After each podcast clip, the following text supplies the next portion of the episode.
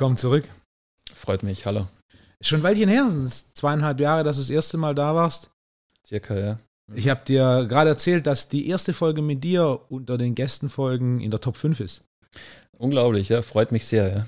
Ein also, interessantes Thema, die Baubiologie. Ja, das Thema Baubiologie hat da dann doch viele interessiert und äh, ich habe auch viel Feedback bekommen. Schön. Wir haben in der ersten Folge ja viel über das Thema E-Smog, ein bisschen über Schimmel geredet. Aber eine Sache, die wir tatsächlich nicht im Detail besprochen haben, war, was ist Baubiologie? Ja, sehr gerne, ja.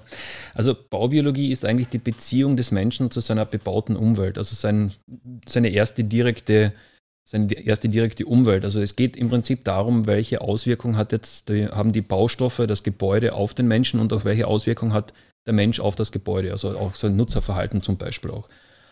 Und das ist eigentlich Baubiologie. Es geht um das Thema gesundes Wohnen. Das heißt, man möchte hier einfach ähm, unnötige Umwelteinflüsse im Bereich der Physik, Chemie, Mikrobiologie, also sprich elektromagnetische Felder, Wohngifte, Schadstoffe und Mikroorganismen vermeiden und versuchen, ähm, ohne, einen technischen, äh, ohne technische Einbußen ein natürliches Lebensumfeld zu erzeugen. Also der Mensch hat sich ja im, oder die Menschheit hat sich ja im Laufe der Jahrmillionen entwickelt in einem natürlichen Hintergrund, in einem natürlichen Milieu. Und dieses Milieu äh, setzt sich eben zusammen aus dem natürlichen Strahlungshintergrund, dem chemischen Hintergrund und auch dem mikrobiologischen Hintergrund. Und in den letzten Jahren kann man sagen, haben wir eigentlich durch unsere Bauweise dieses Milieu komplett verändert. Also wir haben eine sehr luftdichte Bauweise, das heißt, wir haben Anreicherungen von einerseits Feuchtigkeit, Kohlenstoffdioxid, Ausgasungen von Baustoffen, von Möbeln. Andererseits natürlich eine sehr starke Technisierung unserer Gebäude, also elektromagnetische Felder ähm, und natürlich auch Mobilfunk von außen. Und dann, wenn die Gebäude dicht sind und keine Lüftungsanlage eingebaut ist oder die Bewohner auch zu wenig bewusst lüften, steigt die Feuchtigkeit und es können sich auch Mikroorganismen entwickeln. Also ich habe auch Fälle gehabt, wo Gebäude im vierten Jahr alt, also vier Jahre alt, das war, glaube ich, vor vier, fünf Jahren wird das gewesen sein, also ein sehr moderner, hoher Standard auch. Und das Gebäude im vierten Jahr hat dann das Gitterbett freistehend im Schlafzimmer, war das dann voll mit Schimmel. War in, in Salzburg war das ein Fall. Und dann war natürlich die große Frage oder Diskussion, wie kann das sein? Und dann war halt Baumeister da und Bausachverständiger und alles mögliche. Und irgendwie sind es dann auf Baubiologie kommen und, und dann haben gesagt, ja, jetzt schau mal, soll der mal schauen sozusagen, ich bin dann hinkommen und habe mir das angeschaut. Es war wirklich so, dass das Gitterbett ist frei im Schlafzimmer gestanden, war ein Vollholzgitterbett. Also die Eltern haben ja geschaut auf das Kind, dass das halt ja. natürlich ist und so. Und sie hat mir dann erzählt, die Mutter, es war innerhalb von einer Nacht, also am Abend hat sie noch nichts gesehen und in der Früh war das Bett dann voll, das ganze Holz voll mit Schimmel. Und dann war natürlich, äh, sie hat mir erzählt, sie hat das Bett dann genommen und beim Balkon rausgeschmissen, also in den Schnee rein, weil es ein Drama halt. Ja. Und das war halt wirklich ein sehr schönes Beispiel auch, weil es war das Gebäude war ein hoher Standard und es war einfach luftdicht. Und äh, beide Eltern waren zu Hause, er war selbstständig, hat ein Büro gehabt und die haben zwei kleine Kinder gehabt. Also die Mutter war auch in Karenz zu Hause und kleine Kinder produ produzieren viel Feuchtigkeit, sagen wir. Das ist halt genau das ähm, Babyfläschchen und Baden und alles. Und dann Tee kochen und die ganzen Sachen und dann natürlich das Schutzempfinden der Eltern. Man versucht es warm zu halten, dadurch wenig gelüftet. Und dann war das einfach so, dass ähm, an, an, an den Bereichen sozusagen, wo der höchste feuchte Gehalt war, hat es dann angefangen zum Schimmeln. Und das war halt das Vollholz-Gitterbett.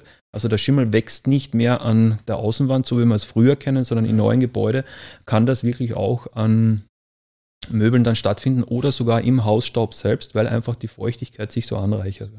Das heißt, man sieht eigentlich den Schimmel gar nicht mehr, kann dann im Hausstaub schon wachsen oder in diesem extremen Fall dann halt eben ähm, das Gitterbett. Ich habe das dann ausgerechnet, auch wie oft die lüften müssen. Ich bin dann auf 16 Mal lüften kommen pro Tag. Ja. Und das war dann okay. halt, ja, kann man ja eben aufgrund der Feuchtemenge ja. und alles Nutzerprofil dann erstellen und dann ausrechnen, wie, wie, die, wie oft die lüften müssen.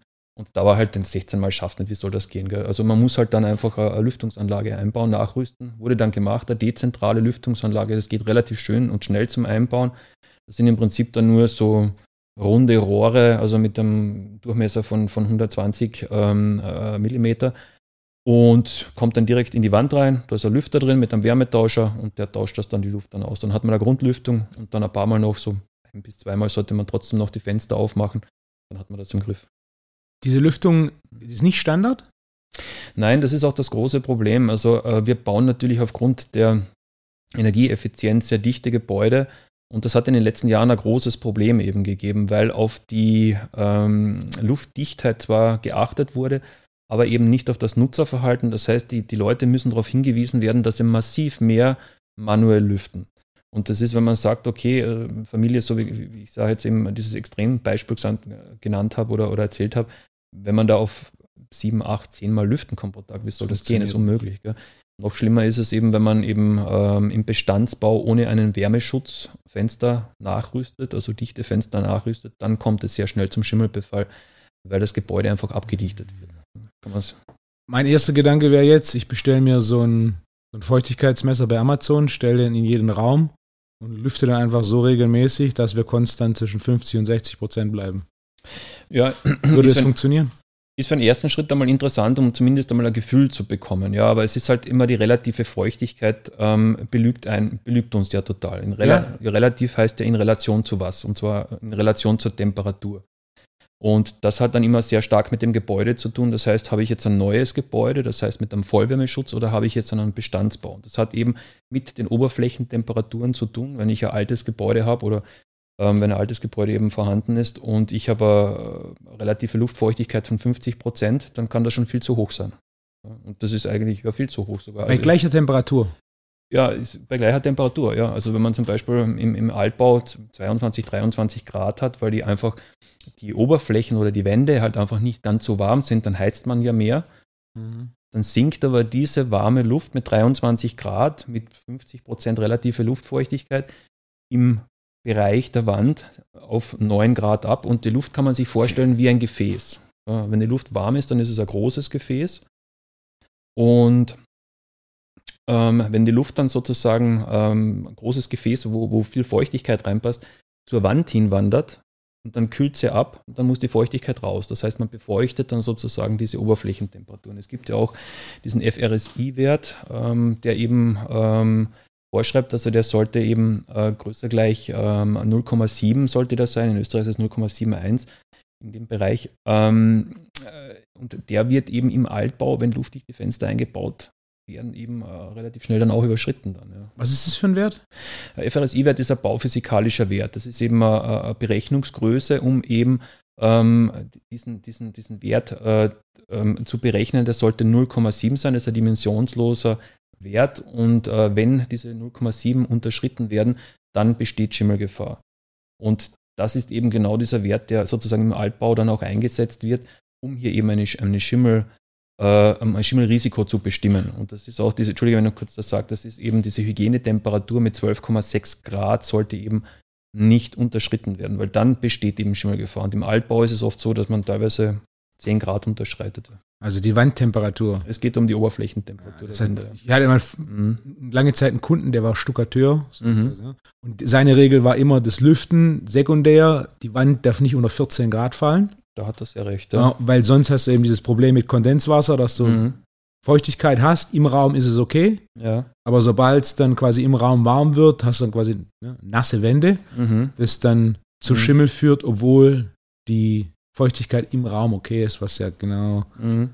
Also das heißt, man müsste quasi nicht nur die Feuchtigkeit im Raum messen, sondern ebenfalls die Feuchtigkeit an der Wand messen. Es geht im Prinzip um den AW-Wert. Der AW-Wert, das ist eben die Wasseraktivität an der direkten Bauteiloberfläche und die darf 0,8 ähm, nicht äh, überschreiten, längerfristig, denn dann wächst der Schimmel. Im Prinzip ist es 80% relative Luftfeuchtigkeit an der direkten Bauteiloberfläche.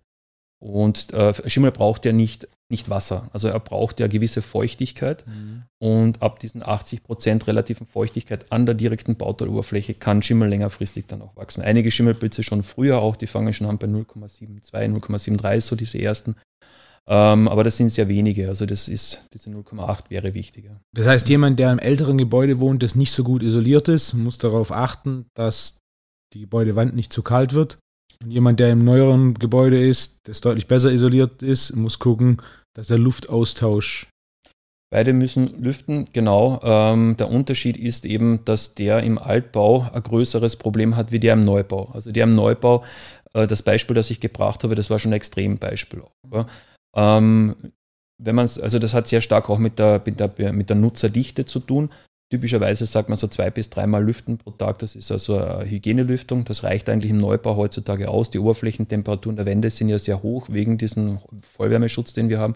Im Altbau haben wir das nicht und da ist eben ist es sehr wichtig, die Feuchtigkeit abzuführen. Also da haben wir teilweise so, dass die Wände überhaupt nur 35 bis 40 Prozent relative Luftfeuchtigkeit vertragen. Also mehr darf man dann eigentlich nicht haben. Gibt es eine statistische Erhebung, wie viel Prozent der Haushalte zwei, drei oder mehr Mal pro Tag lüften? Ist mir nicht bekannt, aber ich, glaube nicht. Das ist ein kleiner das Prozentsatz, würde ich vermuten. Ist ein kleiner Prozentsatz. Vor allem, wenn, ja. du, wenn du arbeitest und morgens früh das Haus verlässt und abends spät zurückkommst und da tagsüber niemand ist. Mhm. Klar, du bist natürlich dann auch weniger, weniger da. Das heißt, die Luftfeuchtigkeit wird grundsätzlich niedriger sein, weil du mhm. weniger Feuchtigkeit in die Luft verlierst als Bewohner, oder? Ähm, ja, das Problem ist einfach, äh, so wie du sagst, die Leute gehen arbeiten und das bleibt dann zu und die Feuchtigkeit reichert sich an und vor allem reichert sich die Feuchtigkeit dann über die Zeit an. Es werden die, die Feuchtigkeit, äh, die nicht abgeführt wird, speichert sich ja dann auch in den Kapillaren der Baustoffe und in den Möbeln. Und dann kommen die Leute nach Hause, machen mal kurz das Fenster auf, erzeugen meistens auch keinen Durchzug, das heißt, dass die, das Luftvolumen ausgetauscht wird und dementsprechend reichert sich das immer mehr an und irgendwann einmal kommt es dann halt zum Schimmelbefall. So ist eigentlich dieser Zusammenhang. Und das ist halt auch so die Arbeit oder ein Teil der Arbeit eines Baubiologen, also dieses Verständnis auch bei den Personen, also bei den, bei den Leuten dann eben zu entwickeln, wie man Gebäude eigentlich richtig nutzt. Also wir haben für jedes Auto, für jede Waschmaschine haben wir Bedienungsanleitung. Also fürs Auto lesen wir es ja auch nicht, Waschmaschine vielleicht ein bisschen. Ja. Aber es, ist, es sollte eigentlich jedes Gebäude auch eine Betriebsanleitung haben, dass wir eigentlich wissen, wie wir damit umgehen. Ich hätte, ich hätte vor Monaten mal ein Meme gesehen auf ähm, Social Media. Das war irgend, irgendwas in die Richtung, eine, eine große Wohnung ist eine Wohnung, die man quer lüften kann. ja, das kostet mich nur Lächeln, aber oder gutes Lachen. Gell? Also es sollte jede Wohnung sollte quer zu lüften sein. Gell? Also irgendwie muss man schaffen. Es gibt schon immer wieder auch so Bauten, wo man es schwer schafft, sage ich mal, oder einzelne Räume auch. Also oft wird ja auch das Badezimmer dann irgendwie so in die Mitte des, des, der, der Wohnung reingebaut, auch was natürlich völlig sinnbefreit auch ist. Ähm, und dann ist halt ganz wichtig auch, dass man sehr, dass er gute Abluftventilatoren drin hat. Und dann kommt das nächste Problem, dass die Abluftventilatoren Filter drin haben und die Filter sind dann meistens nach einem halben Jahr oder einem Jahr zu. Und vor allem nach einer, einer neuen Baustelle, so ein Gebäude neu, neu erstellt wird, da sieht man dann auch die ganzen Baustäube. Und dann, das reduziert dann eben den Luftvolumenstrom bis zu über 90 Prozent, da geht nichts mehr raus. Das macht zwar ein lauten, lautes Geräusch, aber es wird nichts mehr abgeführt. Das heißt, die Feuchtigkeit des Badezimmers bleibt dann auch in der Wohnung. Vor kurzem wieder, in, vor Weihnachten war das auch in, in Wiener so ein Fall gehabt. Macht einen riesen Lärm das Ding und ich habe es dann aufgemacht und das ist halt wirklich dann schon äh, Zentimeter dick ist da der Staub drauf. Aber jetzt nicht übertrieben, das ist wirklich ja. ganz massiv dann auch. Ja. Das heißt, diese Abluftventilatoren müssen, da müssen die Filter jährlich getauscht werden. Man kann sie schon so halbjährlich mal waschen, aber die sollten eigentlich nicht länger, nicht älter sein als wie ein Jahr, dann können sie raus. Aber dann sind sie zu. Die werden in der Realität selten gewechselt?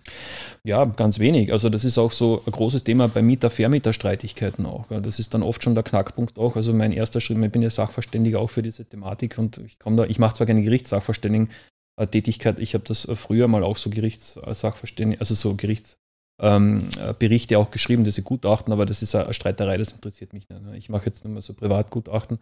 Und ähm, da ist es eben das erste Gang eben zum, zum, zum, zum Lüfter aufmachen, reinschauen und dann hat man es meistens schon dann auch im Griff dann. Gell? Man kann schon zeigen, okay, hier ist das Problem. Und es ist halt immer die Frage, es wird natürlich vom Vermieter immer auf den Mieter geschoben. Also du tust zu wenig lüften, obwohl er dann lüften tut. Meistens wird dann auch falsch gelüftet. Also mit ein bisschen Empathie, sage ich einmal, kann man auch viele Streitigkeiten relativ schnell dann auch lösen. Das ist auch ein bisschen so die Aufgabe des Baubiologen, hier ein bisschen auf, ähm, auch ein bisschen beruhigend einzuwirken und versuchen, ein Verständnis für diese Thematik überhaupt dann auch zu entwickeln. Dann. Falsch zu lüften, was ist der größte Fehler, der gemacht wird? Äh, Kipplüften. Die Leute glauben, wenn man kippt und vor allem über längere Zeit kippt, dass, da, dass das ausreicht, weil es wird dann kühl im Raum. Das Einzige, was aber passiert ist, es kühlt einfach der Raum aus und vor allem die, die Fensterleibungen, aber man hat effektiv keinen Luftaustausch. Also es okay, ist Lüften heißt ähm, Fenster ganz aufmachen und einen Durchzug erzeugen, damit man Raumluftvolumen austauscht. Und es ist, je, je kühler es draußen ist, desto kürzer muss man lüften. Das heißt, bei minus 5 Grad reicht normalerweise zwei bis allerhöchstens fünf Minuten. Normalerweise reicht zwei Minuten, weil es ist ähm, für, für, die, für, die, für die Luftbewegung ähm, ist eigentlich ähm, die Temperatur verantwortlich. Das heißt, je, je größer der Gradient zwischen innen und außen ist, desto schneller tauscht sich die Luft aus. Und wenn es außen Minusgrade hat, wie gesagt, innerhalb von zwei bis drei Minuten ist das ganze Luftvolumen ausgetauscht. Das Gebäude kühlt aber nicht aus, weil die Luft kann ja wenig Wärme tragen. Die Luft ist ja sehr, sehr, ist ja eigentlich, wir verwenden ihn ja als, als Isolator auch die Luft. Oder? Und dementsprechend ist da auch sehr, sehr wenig ähm, Energieverlust auch gegeben. Ich habe diesen Winter ist mhm. mir, mir aufgefallen, wir haben, wir haben beim Einzug so ein äh, luftfeuchte Messer geschenkt bekommen. Mhm. Der ist dann im Schrank verschwunden. Der ist aber letzten Herbst wieder aufgetaucht und dachte ich, komm, stelle ich mal neben Herd auf, das interessiert mich jetzt. Mhm. Und dadurch, dass ich deutlich mehr gekocht habe in den letzten zwei Jahren, dann dampft es und dann ist mir halt aufgefallen, wenn ich, wenn ich ein bisschen was gekocht habe, steigt das Ganze auf 63, 64 Prozent, teilweise 67, das war mein, mein Rekord.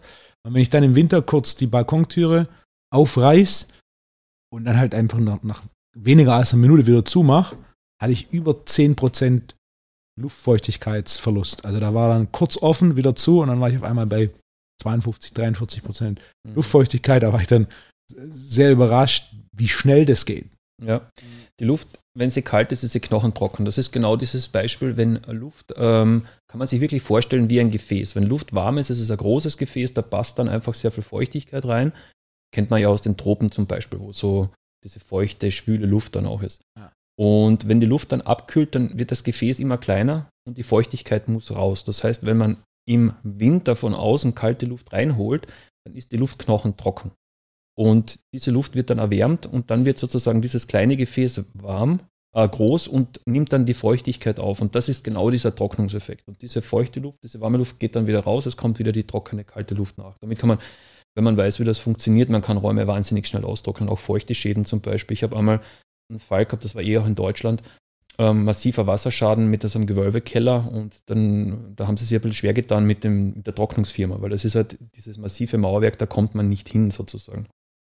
Und ähm, ich habe dann einfach, das, das waren Freunde von mir auch und haben gesagt, okay, wir machen das so, ich habe dort übernachtet. Es war im Winter, wir haben da wirklich minus 15 Grad gehabt oder so, es war eiskalt. Und da haben wir diesen Laminatboden, war das, glaube ich, den haben wir einfach hochgehoben und ich bin dann wirklich, ich habe mir das angetan, zwei Nächte, ich bin im Stundentakt, bin ich aufgestanden. Wir haben das also voll geheizt und im Stundentakt gelüftet. Und das war nach, ich glaube, drei, vier Tagen war das knochentrocken. Also da holst du die ganze Feuchtigkeit aus den Baustoffen raus, gell? das geht total schnell. Das heißt, das Heizen, Luft, hm? Feuchtigkeit in die Luft und dann durchs Fenster aufreißen. Genau. Die ganz knackig, raus. die ganz kalte, trockene Luft kommt wieder rein, wird wieder erwärmt. Das saugt da die ganze Feuchtigkeit raus aus den Baustoffen. Also das haben wir da sehr, sehr schnell ausgetrocknet. Ist natürlich die Arbeit da jetzt, wie gesagt, dann in der Nacht aufstehen. Ich war dann auch ein bisschen fertig jede Stunde, aber das habe ich mir wirklich angetan und es hat ausgezeichnet funktioniert. Das heißt, wenn du sagst, draußen kalt, das heißt im Winter ist, ist Lüften deutlich effizienter und im Sommer muss ich es grundsätzlich weniger machen? Im Sommer haben wir ja sowieso die Fenster offen. Da ist es eh so, dass die Fenster offen sind.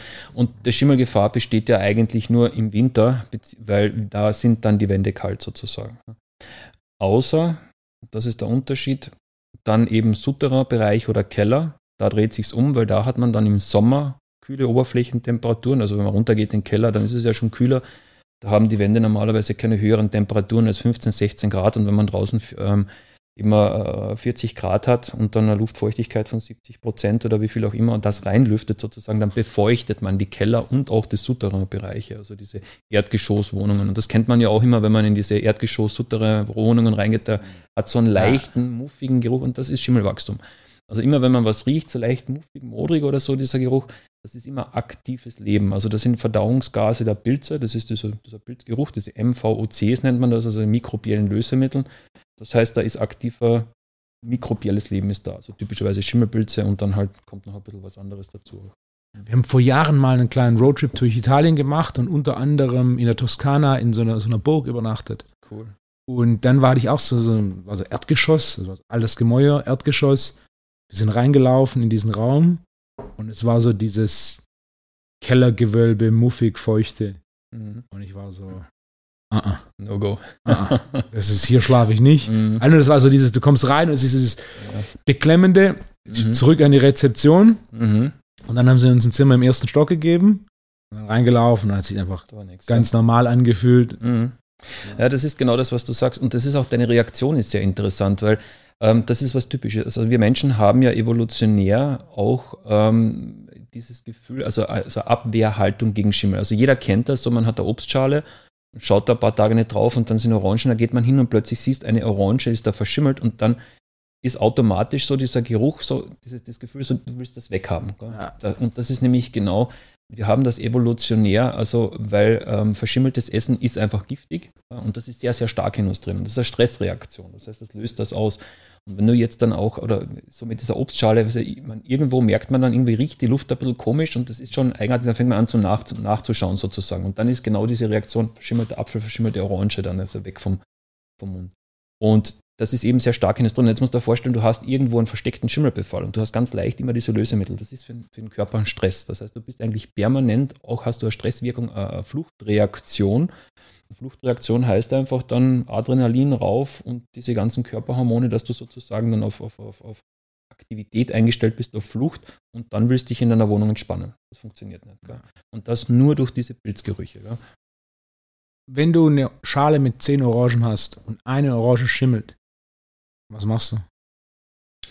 Ähm, was ich mache, ähm, ich nehme die dann vorsichtig raus. Also bei ja. mir zu Hause passiert mir das ja auch. Das ist ja ganz typisch. Gell? Also, man, also grundsätzlich zu den Schimmelpilzen äh, vielleicht so das Thema, wir Menschen haben evolutionär gesehen ähm, relativ hohe Resistenz auch gegen Schimmelpilze. Es ist nicht so, wenn ein bisschen Schimmelpilz auftritt, dann sind wir sofort krank in keiner Weise. Es geht hier eher um ein hygienisches Thema auch. Und längerfristig bei, bei einer hohen Konzentration können natürlich gesundheitliche Effekte, typischerweise Atemwegsprobleme, ähm, Reizungen im Atemtrakt, beziehungsweise dann längerfristig auch ähm, Allergien zum Beispiel entstehen. Aber wenn so jetzt eine Orange verschimmelt oder so, dann nehme ich die ganz vorsichtig und gebe sie vor Ort gleich in eine Tüte rein. Also ich trage sie nicht durch die Wohnung durch, sondern dort rein und mache die Tüte zu. Weil wenn man dann damit durch die Wohnung geht und in der Küche rumwedelt, damit, dann geht das alles in die Luft. Ja. Und dann hat man natürlich auch eine gewisse Schimmelpilzkonzentration, also Sporen dann auch in der Luft. Die sedimentieren irgendwann einmal, dann saugt man die wieder zusammen. Das dauert ein bisschen. Manche kleine Schimmelpilze haben eine sehr lange ähm, Verweildauer in der Luft. Die sind sehr klein, also Penicillien zum Beispiel oder, oder so Aspergillen, die sind sehr, sehr klein. Also die können da auch lange Zeit in der Luft schweben und die atmen wir ein. Was ist lang? Lang, also es ist so, äh, die können dann schon mehrere Tage dann auch schweben. Okay. Ja, die haben wenig Masse dann auch. Gell?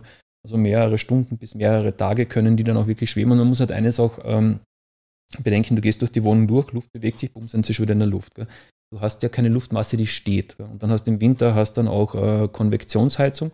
Das heißt, Luft wird immer bewegt, das heißt, es wird permanent Staub und eben auch diese ganzen ähm, Sporen etc. dann in der Luft gehalten. Und das atmen wir dann auch in der, in der, in der, in der Winterzeit wieder ein, verstärkt auch. Deswegen ist ja auch also eine Konvektionsheizung eigentlich nicht die optimale Heizung, weil es sehr viele Feinstäube auch in die Luft bringt. Und ich habe jetzt gerade wieder einen Grazer so einen Fall gehabt, mit ganz massiven gesundheitlichen Störungen auch, also Augenbrennen, Atemwegsprobleme, bronchiale Probleme auch, also sehr starke Atemwegsprobleme auch. Und ich war dann dort zu Messungen, keine Schadstoffe und nichts, aber sehr unglaublich hoher Feinstaubgehalt, also unglaublich hoch, erhöhter Feinstaubgehalt zum Außenbereich, Graz in der, in der Stadt jetzt dann, ist ja auch, Graz hat ja auch einiges an Feinstaub und innen war es ums Zehnfache mehr. Und das war einfach, das hat sich angereichert und eben dann ähm, durch die Konvektionsheizung dann verstärkt in der, in, der, in der Luft gehalten und das atmet der Mann dann ein und dann hat er halt diese Atemwegsprobleme, Augenbrennen zum Beispiel ganz typisch, dann immer Niesanfälle und solche Sachen auch. Und das ist halt immer so die, die, die Konzentration. Dann, dann ist natürlich immer die Frage der Qualität, was haftet so an diesem Staub dran. Und das ist ganz interessant, in der, in der Luft ist es so, das pappt sich alles zusammen. Das ist eben so eine Massenanziehung, die in der Luft stattfindet. Das heißt, die kleinen Partikel werden dann immer größer, bis sie dann irgendwann sedimentieren. Und wenn man sich so Stäube anschaut, da kannst du fast alles nachweisen, was du im Haus dann auch findest. Also angefangen von Fasern, von schwerflüchtigen Schadstoffen, Schimmelpilzen.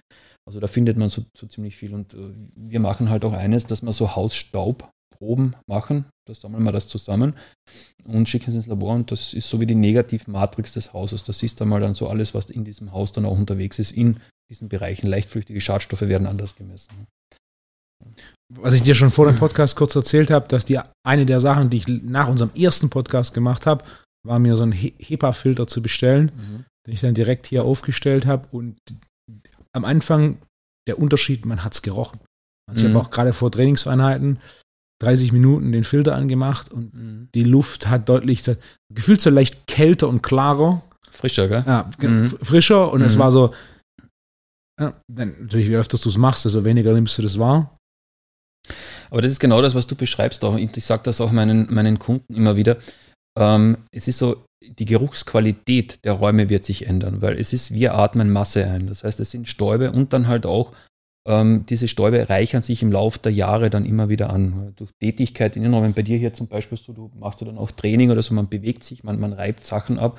Das heißt, die Staubqualität oder die Staubkonzentration nimmt dann zu, genauso in, in den Wohnräumen eben auch. Und das ist ein typisches Ding, man, wenn man in, in Innenräumen ist und die Luft ist so schwer, so dumpf, mhm. so ein dumpfes Gefühl. Das ist eigentlich die Masse, die in der Luft dann auch vorhanden ist. Man kennt es zum Beispiel auch mit der Feuchtigkeit. Gell? Wenn so in, in, in den Wohnungen dann so, so, so feucht ist, dann ist die Luft so schwer zu atmen auch. Ja? Und das gleiche ist auch mit den Stäuben. Und wenn du dann einen, einen Luftreiniger aufstellst, der holt dir diese ganzen Partikel aus der Luft, also die ganzen ist relativ, aber immer sehr, sehr hohe Konzentration davon. Und dann wird die Luft nahezu wie im Hochgebirge, und nahezu, das ist jetzt nur ein, ein sehr bildhafter Vergleich auch, und die Luft ist dann eben frei von Masse und dann atmest du so angenehm, so frei. Und das ist das Gefühl, was du am, am, im Hochgebirge hast, wenn du mal wandern gehst. So, ah, du atmest so frei, weil die Luft so, so, so rein ist, so sauber ist. Und dann natürlich auch noch die ähm, also sehr, sehr hohe Ionisation der, der, der Bergluft und so. Da sind noch ein paar andere Aspekte dabei. Gell? Aber das ist genau dieses Gefühl, was du dann auch beschreibst. Ja. Höhere Ionisation. Mhm. Ich war vor ein paar Wochen, Wochenende in Österreich und es war auch dann er, erste, erste Nacht, mhm. bevor ich schlafen gegangen bin, habe ich nochmal Balkontüre auf, bin dann quasi in, in, kurzer Hose auf dem Balkon gestanden bei deutlich unter 0 Grad und zwar einfach ein paar Mal tief eingeatmet und zwar mhm. so, oh, das fühlt sich gut an. Mhm. Die Luft ist knochentrocken. Ja. Und wenn du äh, knochentrockene Luft einatmest, ja, dann ist es genauso dieser Effekt auch. Ähm, es kommt zu einer Entfeuchtung der Lunge dann auch. Das, der Mensch okay. mag das eigentlich sehr gerne. Ja. Also es ist so, wir, wir Menschen sind eigentlich, äh, das, das mögen wir sehr gerne, weil es ist auch diese lebensnotwendige Entfeuchtung auch der, der Lunge auch. Okay, das heißt, wenn ich zum Beispiel sowas mache wie eine Kältekammer mhm. und diese, kennst du diese minus ich, 120, ja. minus 180, mhm und du da ein paar Minuten drin bist, dann hast du quasi eine extrem Entfeuchtung der Lunge. Ähm, wird wahrscheinlich so sein. Ich müsste mir jetzt einmal anschauen dann auch. Also Kältekammer, ich kenne es vom Prinzip ja. her. Ich habe es gehört, aber ich habe es mir noch nicht angeschaut. Also man müsste es, es wird wahrscheinlich so sein, weil wenn du so, so tiefe Temperaturen hast, dann wird die Luft natürlich sehr, sehr trocken sein auch. Genau das ist der Effekt. Ja. Also wir sagen ja immer, dass, dass, dass, dass äh, trockene Luft schlecht ist. Stimmt ja nicht. Gell? Das ist ja blödsinnig. Wir haben das beim letzten Podcast mhm. vielleicht schon auch besprochen. Gell? Es gibt ja Untersuchungen, es hat ja, ähm, es, es, hat ja keine einzige Untersuchung, das nachweisen können, dass trockene Luft eben Auswirkungen auf die Atemwege hat. Die haben Luft bis auf, ich glaube, es waren 2%, 6% getrocknet, also wirklich okay. ja, ja, im einstelligen Bereich getrocknet und es gab keine Probleme. Wie viel Luftfeuchtigkeit hat nur im Vergleich für so minus 5 Grad Luft?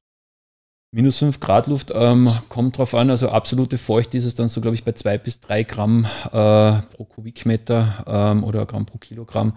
Ist jetzt nachdenken, aber es ist ziemlich, ziemlich trocken. Also du hast im, im Endeffekt ist es so, die relative Luftfeuchtigkeit hat ja keine Bedeutung. Gell? Also ich habe jetzt die, die absoluten Zahlen nicht im Kopf. Gell? Ähm, aber es ist so, wenn du jetzt im Innenbereich bei 22, 23 Grad Raumtemperatur und 30 Prozent relativer Luftfeuchtigkeit hast, dann hast du so, glaube ich, so zwischen 4 und 6 äh, Gramm äh, pro Kilogramm Luftfeuchtigkeit, äh, Gramm pro Kubikmeter. Und im Außenbereich bei minus äh, 5 Grad hast du da weniger. Du hast dann so um diese 2 bis 3, glaube ich, ist es ungefähr, aber ich müsste jetzt nachschauen. Das heißt, im Endeffekt ist es so, ähm, außen zeigt er die relative Luftfeuchtigkeit an, minus 5 Grad und 70, 80 Prozent relative Luftfeuchtigkeit. Hast aber effektiver trockenere Luft im absoluten Maß. Und innen hast du 30 Prozent relative Luftfeuchtigkeit, das ist aber feuchter, deswegen beliebt uns ja die relative Luftfeuchtigkeit. Das ist ja immer nur in Relation zu was? Zur Temperatur. Und deswegen hat das auch kaum eine Bedeutung. Was aber natürlich stimmt, das ist, und da haben die Ärzte schon recht, man, die Ärzte sagen immer, also man sollte dann ähm, versuchen, die Luft zu befeuchten. Es sollte so um die 45 bis 55 äh, Prozent relative Luftfeuchtigkeit sein, wenn die Leute die Atemwege haben, weil wenn man die Räume befeuchtet, dann bringt man wieder Feuchtigkeit, Masse in die Luft und die Stäube werden schwerer und sedimentieren und dann atmet man wieder leichter ein. Das ist eigentlich dieser Effekt. Wenn du aber jetzt, aber das ist halt sozusagen nicht die Lösung, sondern das ist einfach, die Ursache wird nicht gelöst, die Ursache gelöst wird durch einen Luftreiniger. Und dann hast du diese Probleme nicht. Was würdest du sagen, wenn man so einen Luftfiller hat, wie viele Minuten sollte der pro Tag an sein? das, das, sind sehr viele Einflussfaktoren. Also es hat halt wirklich mit der Raumgröße zu tun, mit der Größe des Geräts. Da gibt es ja sehr verschiedene äh, Geräte auch. Also das ist, äh, die Geräte haben ja außer Angabe diese CADR, diese Clean Air äh, Delivery Rate ist das. Ja. Und das gibt er dann eben an, für welche Raumgröße schafft er das, wie schnell sozusagen. Ja. Und man muss dann halt einfach mal schauen, wie groß sind die Räume, die ich habe und dann ein entsprechendes Gerät sich zulegen. Also ich empfehle auch immer ein bisschen ein größeres Gerät zu nehmen, weil ähm, es ist ja nicht so einmal eingeschalten und einmal sozusagen für 20 Minuten laufen lassen und dann hat er das alles einmal durchgereinigt. Das stimmt ja nicht, weil es ist ja natürlich, die Luft hat gewisse Strömungen und es ist ja nicht so, dass der Luftreiniger das die ganze gesamte Raumluftvolumen einmal durchzieht. Und es gibt ja so Verwirbelungen und dann ist auch gut, wenn man das Gerät immer wieder mal woanders im Raum aufstellt auch. Und vor allem ist es eines, meiner Erfahrung nach, ist es so, dass nur das Aufstellen eines Luftreinigers eigentlich nicht ausreichend ist. Ähm, ich empfehle meinen Kunden immer eine Feinreinigung. Das heißt, es, äh, der Luftreiniger steht für drei Tage in einem Raum und für den ersten Tag mal mit voller Leistung und ab dem zweiten Tag wird geputzt. Das heißt dann wirklich sauber geputzt und es müssen auch wirklich die Wände aktiviert werden, weil einfach an den Wänden sehr viele Stäube auch haften aufgrund dieser elektrostatischen und kapillaren Kräfte auch. Und die aktiviert man, da geht man mit dem Besen drüber oder mit dem Staubsauger auch an der Decke und dann saugt er das alles ein. Und dann geht man so Raum für Raum dann auch durch. Dann hat man einmalig auch die ganzen Feinstäube, diese Anreicherung dieser ganzen Laufzeit der Wohnung dann entfernt. Viel ist es auch in Neubauten zum Beispiel, diese ganzen Baustäube, die da noch vorhanden sind. Ähm, ich habe in Wien mal so einen Fall gehabt, auch das war unglaublich. Also Neubau, also die haben äh, Kindermädchen gehabt und eine Putzfrau, beide dort. Also das war jetzt wohl gesittet auch und so. Also wirklich total top geputzt auch. Und die ganze Familie hat ähm, Atemwegsprobleme gehabt und zwar so massiv auch, dass der, der Sohn ist dann ähm, mehrfach ins Krankenhaus gekommen, auch mit Fremdbeatmung und so. Also okay. massive Probleme auch. Und das war alles sehr ungewöhnlich und ich bin da dann gerufen worden. Und ich habe dann diese Feinstaubmessung gemacht. Und in Wien, in der Innenstadt, war das im ersten Bezirk, glaube ich. Ja, und ähm, im Außenbereich war das dann so im Bereich von, von der Partikelgrößenordnung von 10 Mikrometer habe ich da gehabt. Ich glaube, es war irgendwie so zwischen, zwischen 10 und 12 Partikel pro Liter Luft. Und im Innenbereich habe ich 100 gehabt. Also massiv mehr. Und das war aber total sauber geputzt. Wie kann das sein? Und das sind halt die Feinstäube. Die siehst du nicht, die kannst du durch normales Reinigen auch nicht entfernen. Dafür brauchst du dann eben ähm, spezielle Geräte. Man hört das ja auch immer wieder, äh, man muss einfach lüften. Ja, es macht schon ein bisschen was, wenn man es richtig macht, ein bisschen was bringt es, aber man muss dann wirklich äh, einen kompletten Durchzug erzeugen. Das tun die Leute nicht. Und dann darf man dabei nicht vergessen, wir haben ja kein Rohr, wo wir vorne und hinten das aufmachen, das zieht einfach durch und das ganze Volumen ist ausgetauscht, sondern wir haben in dem Baukörper kleine Öffnungen, das sind Fenster und Türen. Tür macht man eh nicht auf, außer beim Haus zum Lüften und selbst da macht man es nicht. Die Tür lässt beim Lüften immer zu. Dann machst du ein kleines Fenster auf und dann kommt die Luft rein und dann fängt die an sich zu drehen. Und wo sieht man denn zum Beispiel auch immer den Staub? Unterm Bett, unter dem Kasten, da reichert sich das an. Das sind halt auch diese Verwirbelungen, diese Gebäudekonvektion. Das heißt, es kommt durch Lüften zu einem gewissen geringen Austrag von Feinstäuben, aber entfernen tust du es damit effektiv nicht komplett und dafür brauchst du dann eben so eine Luftreinigung und am besten eben mit einer Feinreinigung. Das haben wir dann dort, also ich nicht, aber ich habe das dann empfohlen, wurde gemacht, Probleme waren dann weg. Das habe ich nicht nur einmal gehabt, sondern schon mehrfach auch Kinder, die dann wirklich ähm, ins Krankenhaus mussten, also mit Fremdbeatmung und so und typischerweise dann auch nach Bautätigkeit, Renovierungsarbeiten. Das heißt, wenn Böden geschliffen werden und dann hat man natürlich eine sehr, sehr hohe Masse, dann auch Feinstaubmasse in der mhm. Luft. Ja. Und da habe ich mehrfach Fälle gehabt und dann wurde eben danach die Feinreinigung durchgeführt und dann sind die Probleme dann auch weg. Dann, ja den äh, Luftfilter, den ich zu Hause habe, der hat so eine Farbanzeige. Der misst quasi Luftqualität. Mhm. Genau das ist, nur. Aber ist relativ, aber ein bisschen ja. was zeigt er schon an. Ja, er macht mhm. ähm, blau, gut, dann kommt grün, dann kommt orange, dann kommt rot. Mhm. Es gab nur zwei Situationen, in denen das Ding rot wurde. Mhm. Äh, wenn der Luftfilter im Bad steht und meine Frau irgendwas verwendet, wo man sprüht, mhm. oder wenn er in der Küche steht und ich Fleisch scharf anbrate. Mhm. Also wenn das Fleisch schon gegart ist und ich einfach die Pfanne auf Vollgas und dann nur noch ein bisschen das Fleisch anröste, da ist sofort mhm. Luftfilter rot dann, und dann läuft der Luftfilter auf Vollgas für mhm. 40 bis 60 Minuten, mhm. bis es wieder unten ist auf, äh, auf blau. Ja. Also da war ich selbst mit Lüften, dauert es.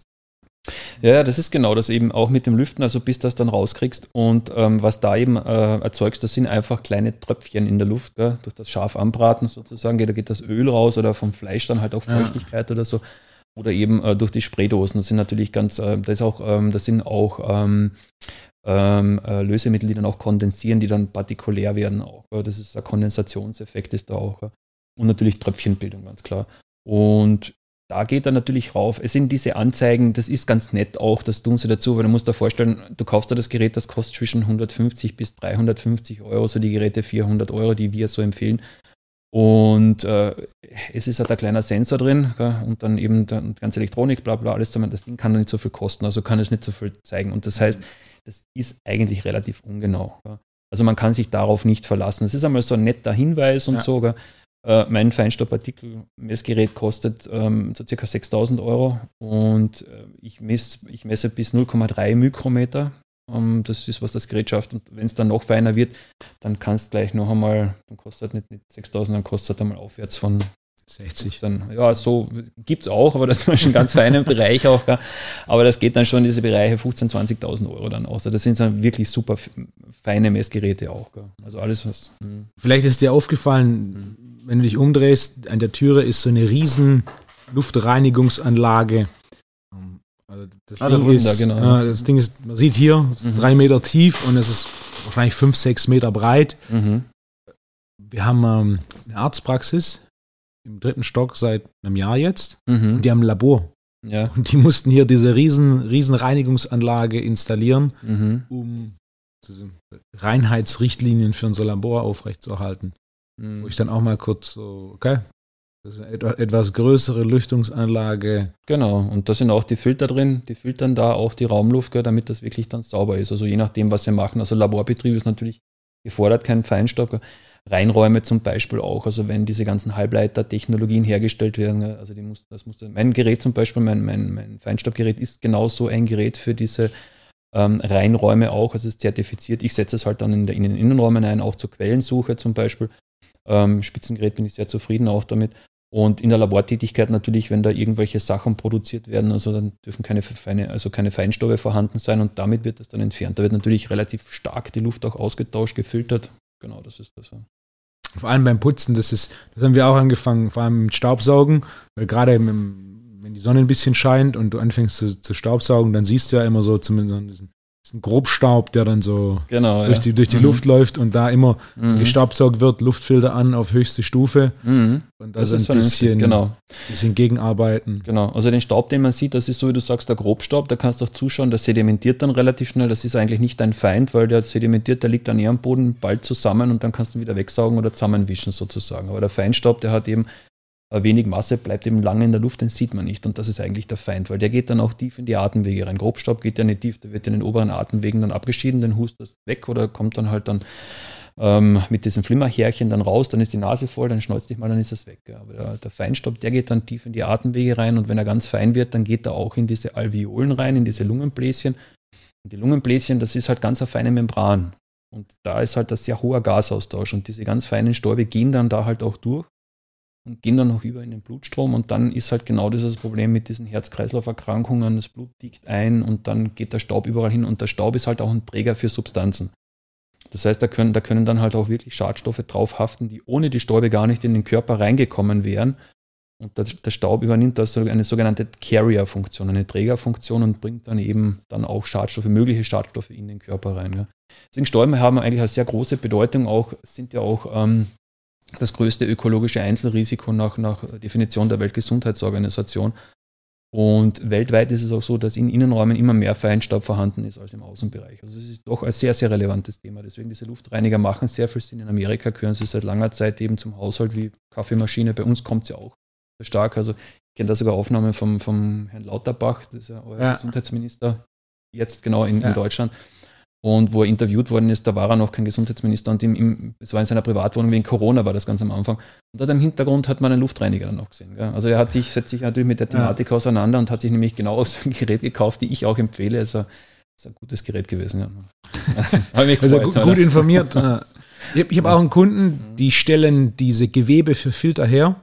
Mhm. Primär für so Reinräume, Halbleiter ja. und für OPs und und mit dem hatte ich es auch schon mal kurz davon und er hat im Endeffekt exakt den Punkt gemacht, den, den du gerade gemacht hast, dass mittlerweile Partikel so klein werden, dass die absorbiert werden und dann ins Blut aufgenommen werden. Mhm. Und äh, sein Punkt war auch, also zum einen Luftverschmutzung draußen, da redet jeder drüber, vor allem in Stuttgart. Mhm. Aber Luftverschmutzung im Innenraum ist ein viel größeres Thema. Ja. Und dann eben auch diese neuartigen Partikel, die es jetzt gibt, die jetzt ja. im Endeffekt entstehen durch Industrie und mhm. Diese Nanopartikel sind ja. das auch, gell? das kommt in der Industrie stark. Also die Leute sind immer der Meinung, dass man dann nicht lüften sollte, weil draußen die Luft ja so schlecht ist. Gell? Also deswegen, und das stimmt aber nie. Gell? Es ist die Luft draußen ist immer besser, deswegen draußen ist immer besser. Das heißt trotzdem lüften. Wichtig ist eben zur Entfernung der, der, der Feinstaub in Innenräumen, also Feinreinigung durchführen mit so einem Luftreiniger, das macht sehr viel Sinn. Gut lüften und dann hat man das gut im Griff. Gell? Auch wenn draußen jetzt ein ähm, viel Verkehr ist oder so. Ich habe in, in, in Graz bei uns einmal eine Messung gemacht an einer stark befahrenen Straßenkreuzung und Graz gehört auch in Österreich zu den Städten mit einer sehr relevanten Feinstaubbelastung. Und ich habe dann im Außenbereich gemacht und innen und ich habe innen trotzdem das Zehnfache gehabt. Und das ist einfach, weil innen hast einfach das Problem, das reichert sich im, im Laufe der Zeit an oder es sind eben Baustäube noch vorhanden und dann natürlich Bürotätigkeit. Du hast halt diese ganzen äh, Laserdrucker zum Beispiel, die machen ja auch Unmengen an Feinstaub. Also pro gedruckter Seite, A4-Seite sind es, glaube ich, 2,7 oder 4,7 Milliarden Partikel Feinstaub. Gell? Mhm.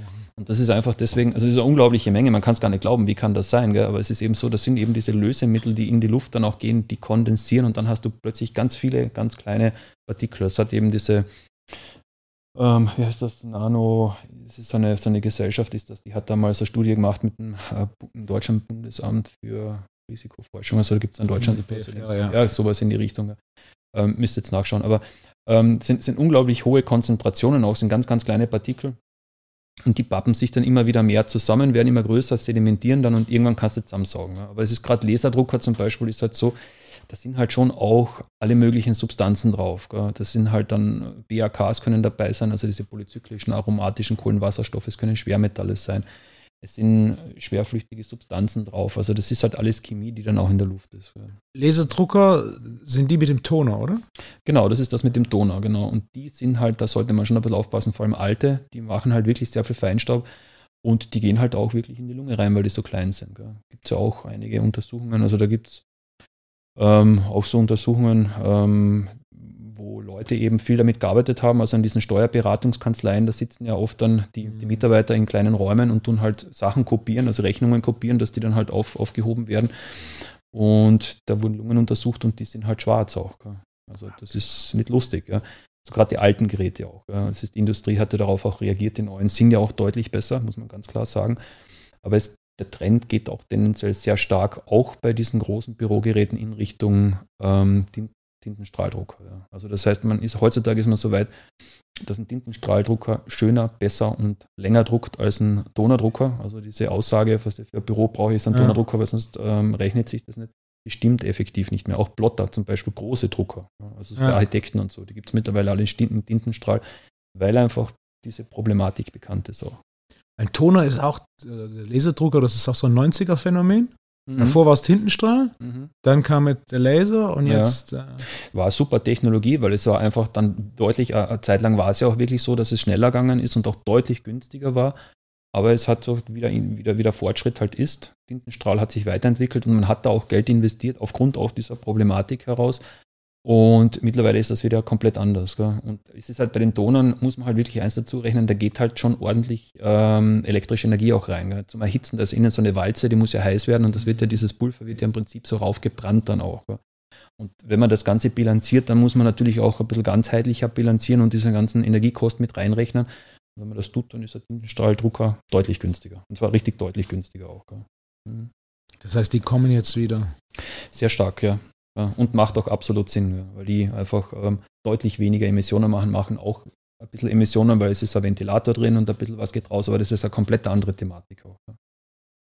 Interessant, das war, mhm. also ich wusste, dass diese, dass die Kopierer ein Problem sind. Ich habe mal ein knappes Jahr in einer Mund-Zahn-Kieferklinik gearbeitet und da gab es im Keller so einen Druckerraum mit so diesen ganz alten, riesen. Ich wollte gerade sagen, was da spannendes Druckern. Leben schon, schon einiges gemacht. Doch, war Zivildienst. Ich habe in der Bibliothek und Fotolabor gearbeitet. War eine lustige Zeit. Mhm. Ich kann mich heute noch an diesen Druckerraum im Keller erinnern.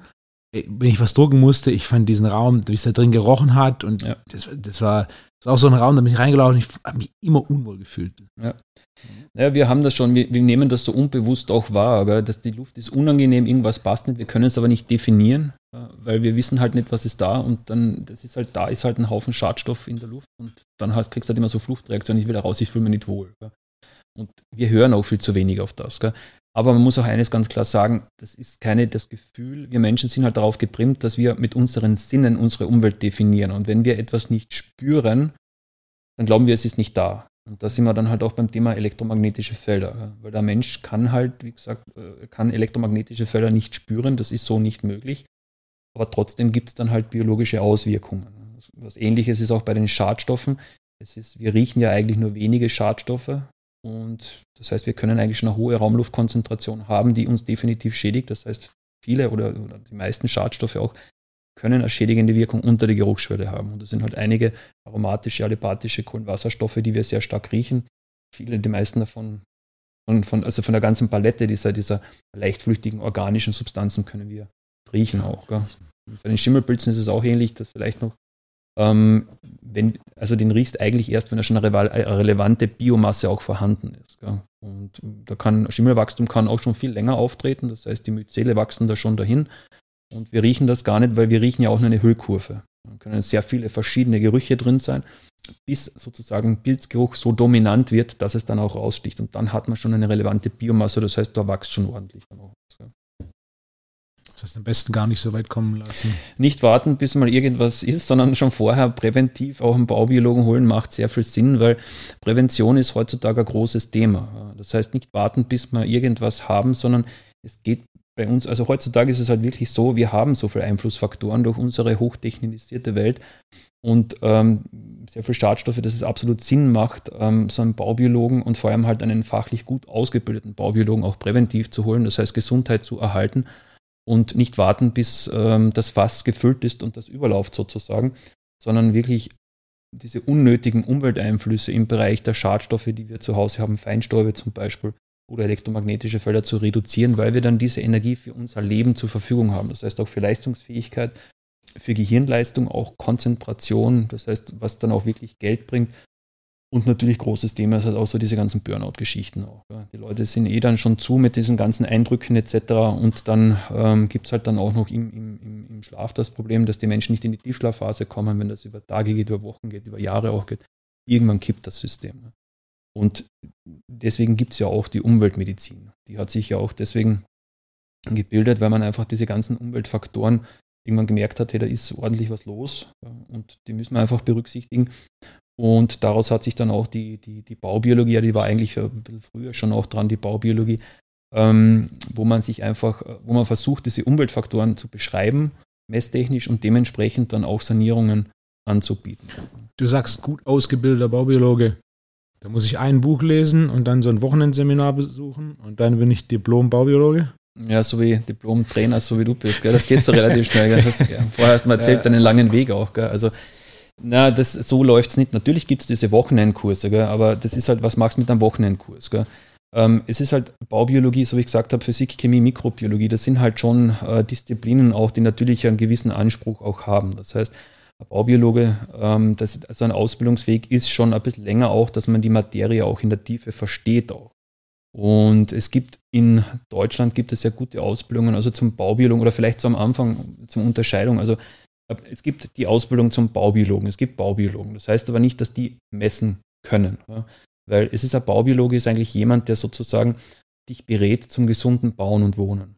Da macht er aber noch keine Messungen. Dafür brauchst du einen baubiologischen Messtechniker. Das ist einmal so die erste Definition. Okay, ja. interessant. Weil der Baubiologe, der ist wirklich nur dafür ausgebildet, dass er dich beraten kann. Und diese Messtechniker-Geschichte, das ist ja immer ein bisschen eine längere und intensivere Ausbildung dann auch. Ähm, weil Messtechnik, okay, das ist halt eine komplizierte Thematik, Messgeräte etc. hin und her. Und in, in Deutschland gibt es eben relativ gute Ausbildungen, auch das Institut für Baubiologie und Ökologie Neubeuern in Rosenheim. Ähm, die machen eben diese Ausbildung zum Baubiologen. Da lernt man dann, wie man ein gesundes Haus eigentlich baut oder Wohnung baut zum Beispiel. Und auch gesundes Leben. Das heißt, auch im Lauf natürlich eines, eines, eines Gebäudes. Das heißt, wenn wir das bewohnen, auch wird ja immer wieder mal ausgemalt oder man hat auch irgendwelche Möbel zum Beispiel, die man austauscht. Das heißt, all diese Themen werden da ausgebildet. Das ist ein Fernlehrgang ähm, den man online machen kann, wo man eigentlich dann lernt, wie baut man ein gesundes Gebäude und wie auch zum gewissen Anteil lebt man auch gesund, also in Bezug immer auf Baustoffe natürlich auch. Und darauf aufbauend gibt es dann eben diese Ausbildung zum baubiologischen Messtechniker. Das ist dann eine mehrjährige Ausbildung auch. Ähm, ähm, also man kann es innerhalb von ein bis zwei Jahren so machen, wenn man relativ schnell ist. Also ich habe so zweieinhalb, drei Jahre habe ich dafür gebraucht. Ich komme ja aus Österreich, habe eine längere Anreise gehabt, Office findet in Fulda statt. Und ähm, das ist dann schon eine detaillierte Ausbildung im Bereich Physik, äh, Chemie, Mikrobiologie. Das heißt, ähm, der ganze Hintergrund auch, also Schadstoffe, diese Sachen, elektromagnetische Felder und dann viele Praxiskurse, die dann auch dabei sind, dass man auch wirklich lernt, sich dieser Thematik zu nähern. Wie bedient man Messgeräte? Wie misst man richtig? Das heißt dann auch in diesen ganzen einzelnen Gebäuden oder Situationen, wo sind dann auch diese, diese, diese Messfehler oder diese Fallen, die einem da gestellt werden. Das ist ja nicht so, dass man ein Gerät kauft, das legt man hin und drückt einen Knopf und dann sagt einem, das ist ein wunderwutzige Gerät sozusagen. Das, das, funktioniert ja so nicht. Gell? Entweder grün oder rot. Ja, genau. Ja, das wäre der Traum eines jeden Baubildung, das gibt es aber nicht. Gell?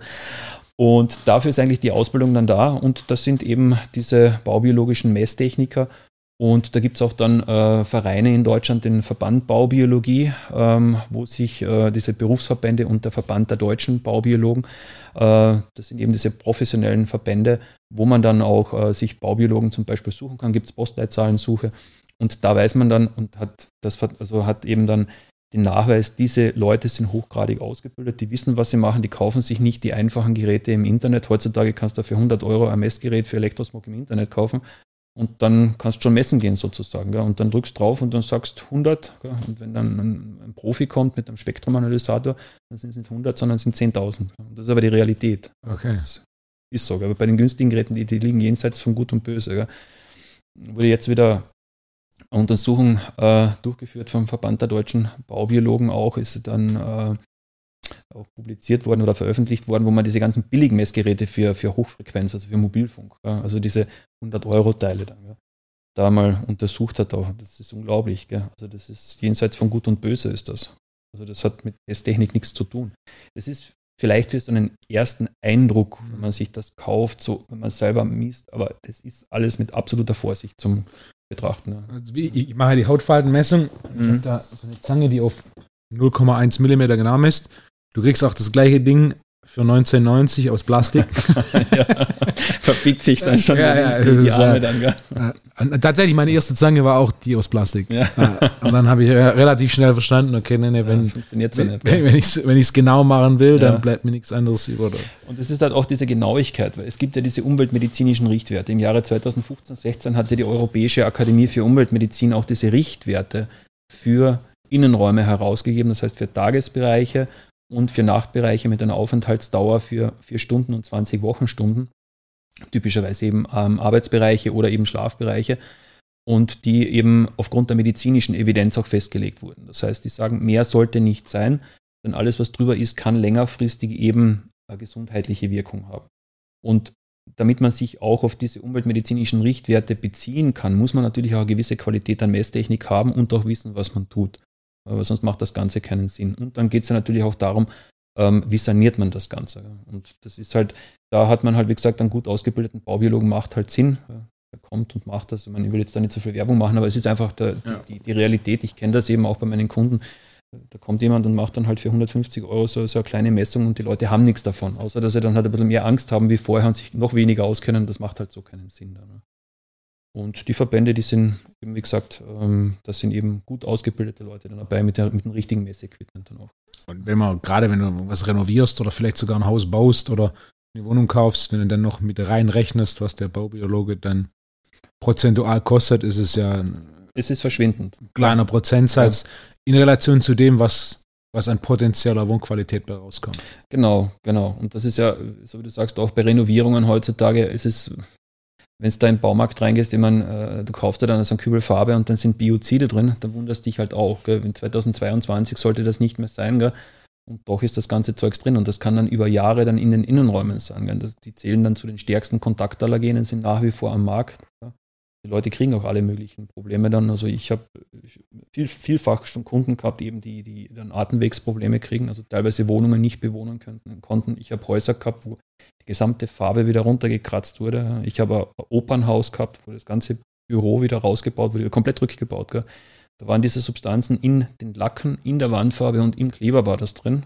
Und die, die, das Büropersonal ist reingegangen, war Opernhaus. Ja ähm, ist reingegangen und die haben dann wirklich also ähm, Hautreizungen gehabt, beziehungsweise haben dann, ähm, die haben Nasenbluten gekriegt, ja, plötzlich unerklärliche, ähm, Augenreizungen so stark, dass sie es nicht ausgehalten haben. Und der Operndirektor hat zu mir dann gesagt, gesagt ich, ich habe mir gedacht, die spinnen alle, hat er gesagt. Und dann bin ich reingegangen, hat es mich hinterisch wieder rausgedreht, hat er gesagt.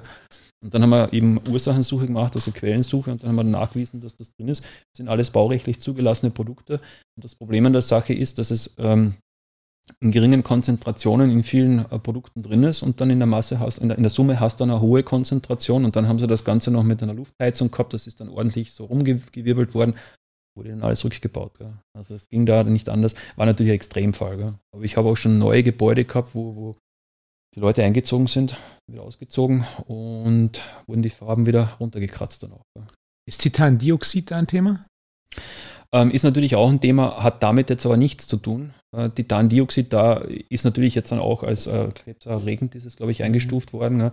Seit letzter, also ich rede schon seit Jahren drüber, mhm. Nahrungsergänzungsmittel wird es in Kapseln viel verwendet. Also wenn deine Kapsel mhm. nicht durchsichtig ist, mhm. dann ist da Titandioxid drin. Also die Funktion ist, dass die Kapsel nicht durchsichtig ist, ja, ansonsten ist gar nichts. Und mhm. Warnungen gab es da schon viele und jetzt ja. seit letztem Jahr Mai ist es offiziell von der EFSA, das ist die Europäische Sicherheitsbehörde, ja. als nicht sicher eingestuft in Lebensmitteln, wo Nahrungsergänzungsmittel zuzählen.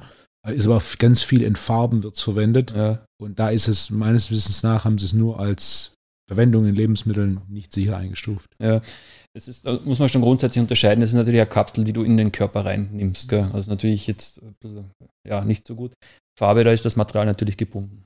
Ja, das ist jetzt nicht so, dass das dann in die Raumluft übergeht, außer man, ähm, es ist ja jetzt abrasiv, das heißt, du gehst jetzt kratzt drüber oder so und dann ist halt auch immer die Frage, also wie, wie viel kratzt du da jetzt runter. Gell? Also da ist es sicherlich jetzt eher noch ein untergeordneteres Thema, ist natürlich nicht optimal. Gell? Wenn man das jetzt erkennt als problematischer Stoff, ist die Frage, wie lange sich das noch halten wird. Gell? Was ich eher gemeint habe, das sind auch diese Isotiazolinone, das sind eben so äh, biozide Kontakt, ähm, sehr starke Kontaktallergene.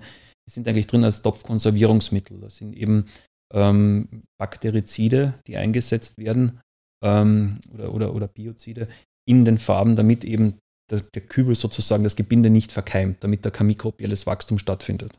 Das ist ein Konservierungsmittel, ist das. Und dann streckst du die Farbe an die Wand oder ist auch in Klebern drin, zum Beispiel Bodenklebern.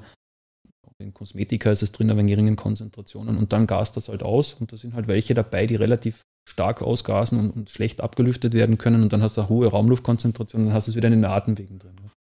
Und das ist zum Beispiel alles ein Wissen, das ist auch so die biologische Baustofflehre, die ein gut ausgebildeter Baubiologe hat und der dann auch richtig beraten kann. Und da ist dann ein kurzer Anruf, welche Farbe soll ich nehmen? Wir in Graz zum Beispiel gibt es das Haus der Baubiologie auch und wir sind ein ähm, zertifizierte, ähm, ein zertifiziertes Umweltinstitut sogar. Das ist a, schon ein bisschen eine bessere Auszeichnung auch. Und für die Bevölkerung, wo man anrufen kann, ich möchte jetzt renovieren, ich brauche einen guten Bodenkleber, beziehungsweise ich brauche eine Wandfarbe, und dann kann man genau richtige Produkte, jetzt sind immer mehrere natürlich auch empfehlen. Also wir sind da immer produktneutral unter Anführungszeichen, dass wir immer mehrere empfehlen, also nicht auf eines bezogen auch. Oder eben direkt beim Baubiologen an, anrufen und der kann dann auch konkret sagen, was macht man und was macht man nicht, um diese Probleme zu vermeiden dann auch. Vor allem in der Summe. Ich denke, der eine ist empfindlicher ja. als der andere, aber wenn du, wie du sagst, also Beispiel, ich hatte mein Buch gelesen vor zehn Jahren, da war, das Buch ist recht trocken, die Toxifier da hieß es. Mhm. Da, da, danach hast du dann so quasi, die Welt geht gleich unter Gedanken, weil halt das Buch ein Kapitel nach dem anderen, was alles schlecht ist von irgendwelchen ähm, Flammschutzmitteln im, im PC drin, dass wenn der halt warm wird, du quasi da auch so flüchtige Stoffe hast, die du einatmest, bis hin zu. Und also diese Chemikalien sind im Endeffekt überall in unserer Umwelt. Die komplett zu vermeiden, wird schwierig. Aber zumindest hohe Konzentrationen und die Summe vor allem an Orten, wo wir relativ viel sind, wie Wohnraum, zu vermeiden, macht dann schon Sinn. Ja, es ist absolut so, wie du sagst. Ähm, es ist, ähm, diese Umweltkrankheiten sind auch immer so Multisystemerkrankungen. Also es sind immer, immer mehrere Einflussfaktoren. Und das ist ja auch in der Umweltmedizin ist das so ein Prinzip. Also das ist eben, das sind diese synergistischen Effekte. Das heißt eben eine Potenzierung von verschiedenen Einflussfaktoren. Also wenn jetzt, ich kann nicht sagen 1 plus 1 ist 2, sondern das kann die zehnfache, 20-fache bis zu 100-fache Auswirkung haben. Also irgendwie Elektrosmog und Schimmel oder so zusammen, dann was dann zusammenkommt. Ja. Und natürlich kann man da relativ äh, schnell wahnsinnig werden, wenn man die falschen Bücher auch liest. Gell? Aber man muss das immer auch relativieren. Also erstens einmal haben wir in Innenräumen immer eine Niedrigdosiskonzentration. Also die Konzent also die, die Zeit, wo wir hohe Konzentrationen hatten, die ist vorbei auch. Das waren so die Zeiten, wo wir Holzschutzmittel in Innenräumen angestrichen haben das voll war mit Pentachlorphenol, mit Lindan und DDT und alles Mögliche. Ja. Oder dann halt auch so die Zeit, wo man halt wirklich, wo die Leute dann irgendwie so ganz heftige ähm, Insektenschutzmittel rumgesprüht haben, also der Kammerjäger oder so, ist ja nach wie vor, dass der ein, muss man immer aufpassen, Kammerjäger muss man aufpassen, ja. der bringt halt Pulver rein sozusagen. Aber diese Zeit haben wir hinter uns. Jetzt reden wir auch eher von einer Niedrigdosis-Konzentration. Es hat sich aber wieder ein bisschen geändert, auch weil wir wieder die Gebäude dichter machen. Und jetzt ist nämlich genau das Problem, dass eine Niedrigdosis-Konzentration sich auch wieder höher anreichern kann, weil früher waren die Gebäude undichter, die Fenster waren einfach undichter. Das heißt, es war eine natürliche Lüftung gegeben. Also natürliche Infiltration nennt man das. Der Wind drückt aufs Gebäude drauf und drückt einfach ein gewissen, gewisses Volumen raus. Jetzt ist es dicht. Also jetzt sind die Gebäude so wie ein Kochtopf mit der Deckel hat der Dichtung und da machst du drauf, da geht nichts mehr raus. Früher war das so, der Deckel hat keine Dichtung gehabt und die Feuchtigkeit ist bei der Seite rausgedampft. Und deswegen kann sich das schon auch anreichern. Deswegen ist ja die Lüftung auch so wichtig. Aber wie gesagt, es, sind, es ist trotzdem ein Niedrigdosisbereich und es ist einfach so, ähm, dass wir verschiedene Sachen haben, die dann längerfristiger Problem machen. Und in keiner Weise so, dass die Welt untergeht. Also man, braucht, man muss da vernünftig an diese Thematik rangehen und es geht auch sehr viel um Prävention, damit eben nicht solche Probleme entstehen, wie zum Beispiel mit diesen Wandfarben. Das sind ja auch immer Extrembeispiele auch. Und natürlich auch, es kommt eines dazu, so wie du richtig gesagt hast, ähm, die individuelle Konstitution.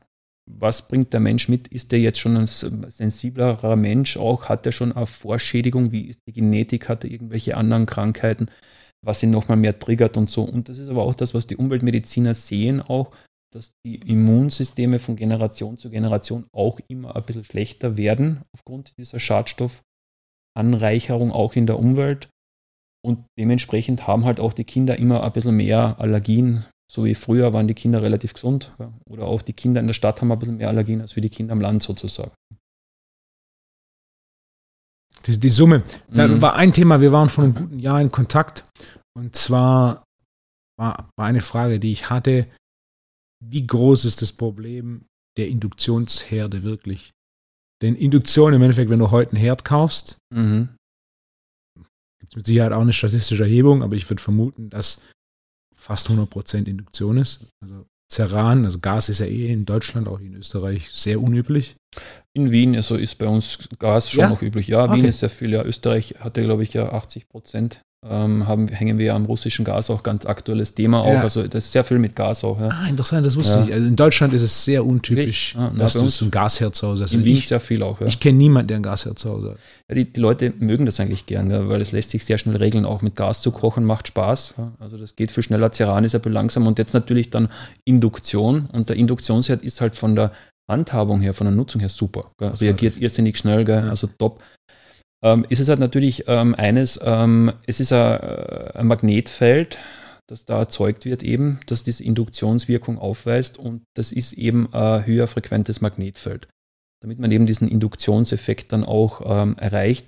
Also jeder normale E-Herd oder jeder normale, jedes normale Ceranfeld hat auch diese Magnet, dieses magnetische Feld, das aber bei 50 Hertz ist. Das ist ja unsere normale Hausinstallation. Und jetzt liegt es aber so bei, ich glaube, es liegt bei so circa 60 Kilohertz bis 100 Kilohertz, ähm, also deutlich höher auch, das heißt ein höher frequentes Magnetfeld. Und man sieht das auch zum Beispiel bei den Bewertungen, ähm, die internationale Computerarbeitsplatznorm. Die gibt es ja, kennt ja kaum jemand. Also interessanterweise sowas gibt es. Das heißt, es gibt wirklich Richtwerte, Empfehlungen international, die sagen, mehr sollte an einem Arbeitsbereich nicht sein an elektromagnetischen Feldern, damit eben die, das Büropersonal vor elektromagnetischen Feldern geschützt ist. Und man, man sieht da auch, dass in den höher, das höher frequente Bereiche immer deutlich kritischer eingestuft werden.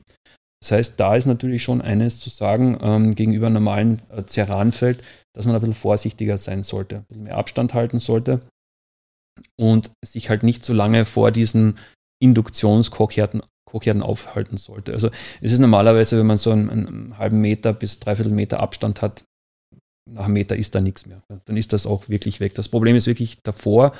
Und das Problem ist halt dann auch natürlich Großküchen, das heißt eben so Restaurants, wo die Leute den ganzen Tag drinstehen. Also man sollte, oder auch Schwangere zu Hause zum Beispiel auch, oder Männer, die gerne kochen, das sind ja auch immer so diese Bereiche da, so im Beckenbereich, also wo eine hohe Zellteilung auch stattfindet, das sind ja auch eher die kritischen Bereiche im menschlichen Körper. Und wenn da jemand lange davor steht, dann hat er natürlich ja dementsprechende Belastung auch. Also sollte man auch eher ein bisschen vermeiden. Das war ein, einer meiner größten Aha-Momente zum Thema E-Smog war, vielleicht acht bis zehn Jahre her, da habe ich gehört, dass die Schweizer, was so Regulationen und Richtlinien angeht, weit voraus sind. Und habe ich da ein bisschen recherchiert auf offiziellen Seiten des Schweizer Ministeriums. Und eins der Dinge, die ich gefunden habe, war, dass wenn du in der Großküche arbeitest, schwanger bist und in der Großküche es Induktionherde gibt, du ab Tag 1 krankgeschrieben bist. Weil quasi das Risiko zu hoch ist, dass dieses Magnetfeld bei Schwangeren, Schwangeren, Schwangeren. Ist, ja, ja, ist auch absolut richtig. Gell? Das ist ja natürlich hohe Zellteilung des, der Fötus. Gell? Also das ist natürlich ja, aber da sieht man es auch. Gell? Und die Schweizer sind ja natürlich vorsichtig auch. Super, ja. Mhm. Und natürlich daran denken, zu Hause hat man es auch. Gell? Und dann stehst du dann davor und das ist halt genau in diesem Bereich. Gell? Aber auch der Hinweis, jeder normale EHAT hat auch dieses Magnetfeld. Es kann sehr stark sein, etwas niederfrequent, aber dem aber hat auch eben, äh, können relativ hohe äh, Flussdichten auch sein. Also die liegen da so direkt beim EHAT davor, so bis zum halben Meter können die bei ein paar hundert Nanotesla sein. Die Weltgesundheitsorganisation stuft zum Beispiel magnetische Wechselfelder ab 300 bis 400 Nanotesla als möglicherweise, möglicherweise krebserregend auch ein. Das ist jetzt aber natürlich äh, nicht ganz zu vergleichen, weil man ist ja nicht den ganzen Tag zu Hause jetzt mhm. vom EHAT. Da spricht man jetzt auch wieder von den Großküchen auch. Gell? Aber wie gesagt, nicht so lange davor stehen, immer, vor allem wenn man schwanger ist oder eh schon irgendwo in diesem Beckenbereich dann auch vielleicht ein bisschen Probleme hat. Das heißt, zu Hause, wer Induktionsherd hat, einfach nicht die ganze Zeit im Herd stehen. Genau, rausreißen braucht man den jetzt nicht. Das man muss es ja auch immer in Relation sehen. Ja. Und einfach nicht einfach darauf achten, dass man jetzt auch Kinder zum Beispiel nicht so viel davor sind und auch nicht so lange sich davor aufhält. Und das ist einfach die Empfehlung dann auch. Ja. Das Magnetfeld hat auf das Essen keinen negativen Effekt? Kann ich nicht beantworten. Ich kenne da keine Untersuchungen dazu. Ähm, es gibt da ein paar so Versuche auch mit dieser Kirlian-Fotografie, das ist so eine Hochspannungsfotografie, das ist jetzt aber auch nicht wirklich wissenschaftlich, also ich kann da nicht wirklich was sagen dazu. Also vom Nährstoffgehalt, ich weiß es nicht, kann ich nicht beantworten. Ja. Natürlichste wäre natürlich immer Flamme. Das ist die Natur. Da sind wir wieder beim Gas. Gell? Mal schauen, wo wir das Gas herkriegen fossile, in Zukunft. Oder, oder, Holz, fossile Brennstoffe. Holz, fossile Brennstoffe zum Beispiel, ja. Habe ich auch vor, vor kurzem über Zahlen gestoßen. Ich weiß nicht mehr, was es war, aber durch ähm, Innenraum, Luftverschmutzungen sterben x Millionen Kinder im Jahr. Ja, das ist ein ah, großes und, Thema. Ja. Ja. Weiß ich mal, was die Zahl war, bis ich gehört habe, dachte ich, wie bitte?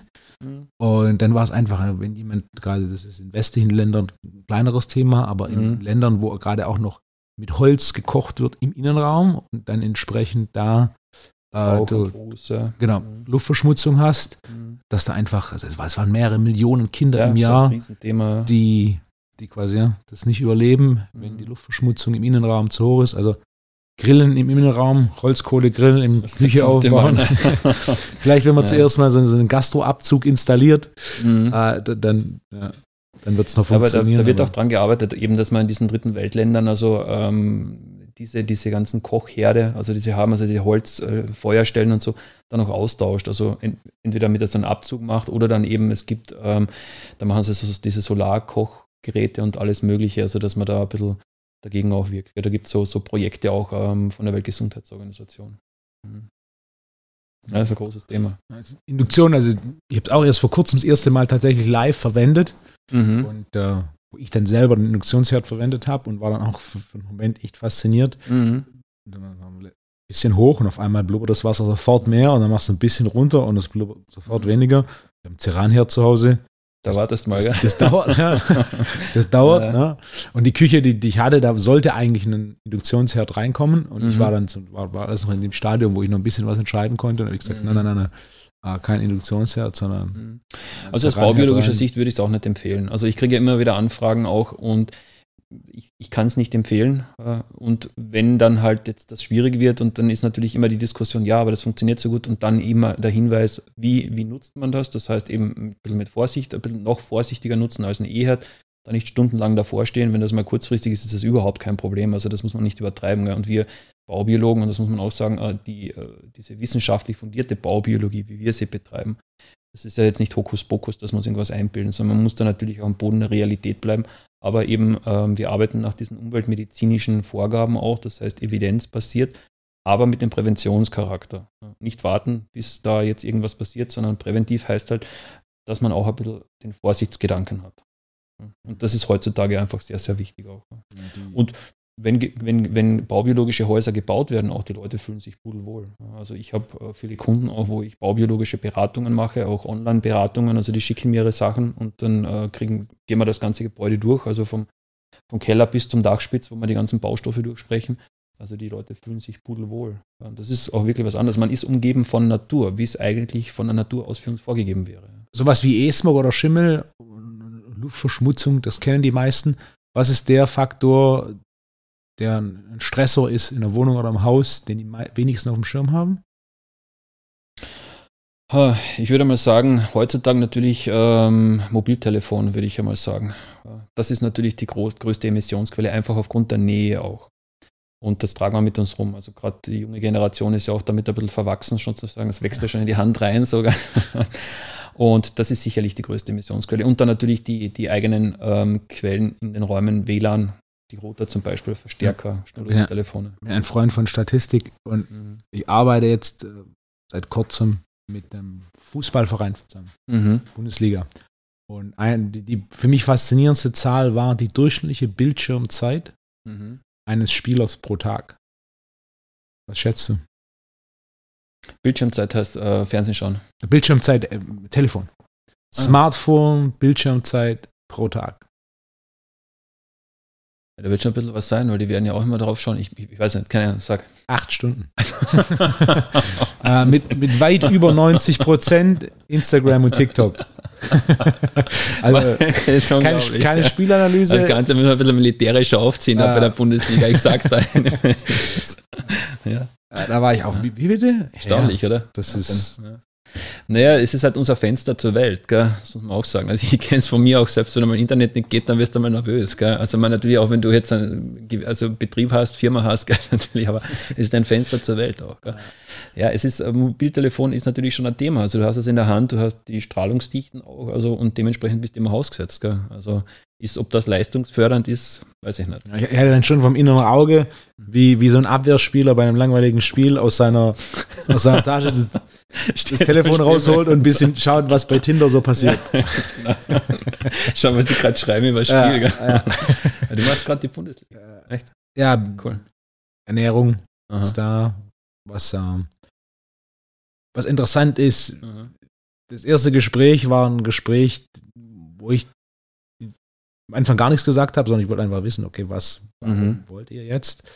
Und das, was dann kam, das wäre vor fünf oder vor zehn Jahren undenkbar gewesen. Also das Bewusstsein mhm. des Leistungssports wird hier mittlerweile deutlich, deutlich größer für, okay, wir müssen nicht nur unseren Sport spielen, sondern auch das Drumherum und das geht weit über das vom Spiel essen wir Nudeln hinaus. Mhm. Naja, das ist schon das, gell? weil es ist eine andere Generation. Früher war halt so, die Leute waren einfach grundgesund. Da ja. war das egal, weil die, die, Körper, die Körper haben einfach die Kraft gehabt, die waren unglaublich leistungsfähig.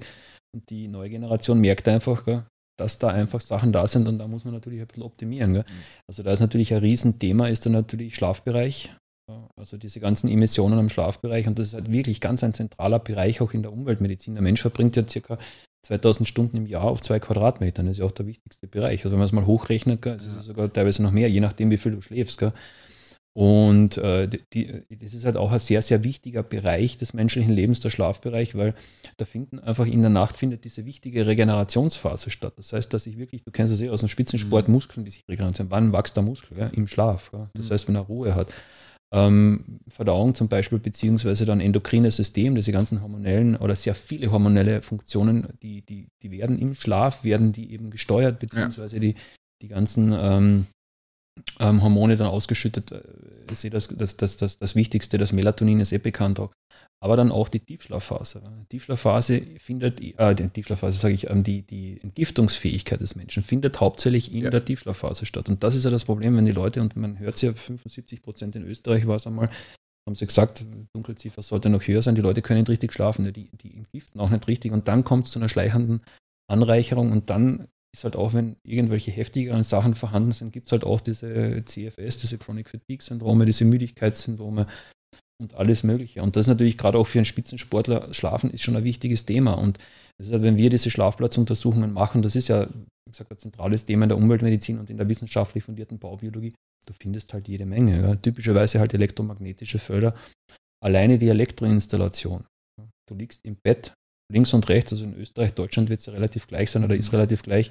Du hast ein Ehebett, rechts und links hast Schaltersteckdosen. Verbindungs-, das Verbindungskabel geht entweder runter am Boden und direkt hinter dir vorbei oder sogar hinterm Kopf direkt vorbei. Das sind dann ein paar Zentimeter oder eben ein paar Dezimeter Abstand. Und diese Elektroinstallation, wenn sie ausgeschaltet ist, steht ja trotzdem unter Spannung.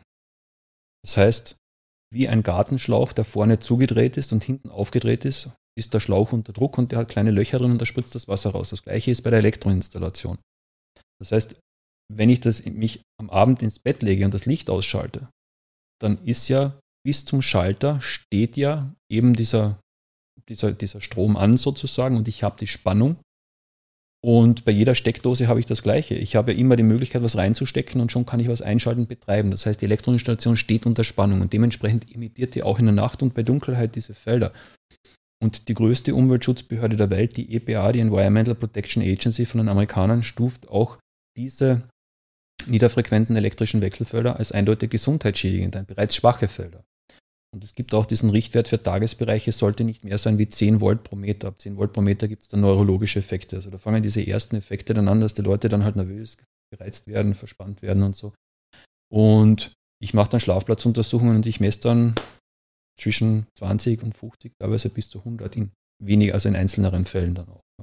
Typische Werte sind dann eben so von 5 bis 20 Volt pro Meter.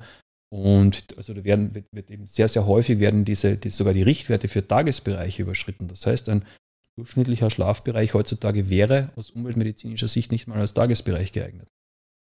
Nicht einmal nach den Richtwerten der europäischen, äh, der internationalen Computerarbeitsplatznorm, wenn man damit vergleicht. Okay. Das ist Fakt. Und das ist, weil wir Gebäude nach Stand der Technik bauen und nicht nach Stand der Forschung. Stand der Technik heißt, wir wissen, wie es geht, das können wir, da passiert nichts. Aber es ist halt nicht auf den Körper ausgelegt. Das heißt, da wird nur auf die Technik geschaut. Und das funktioniert ja auch. Stand der Technik ist ja gut. Aber wenn ein Gebäude nach Stand der Technik gebaut wird, wird seine gesundheitliche Unbedenklichkeit in keiner Weise ausgeschlossen.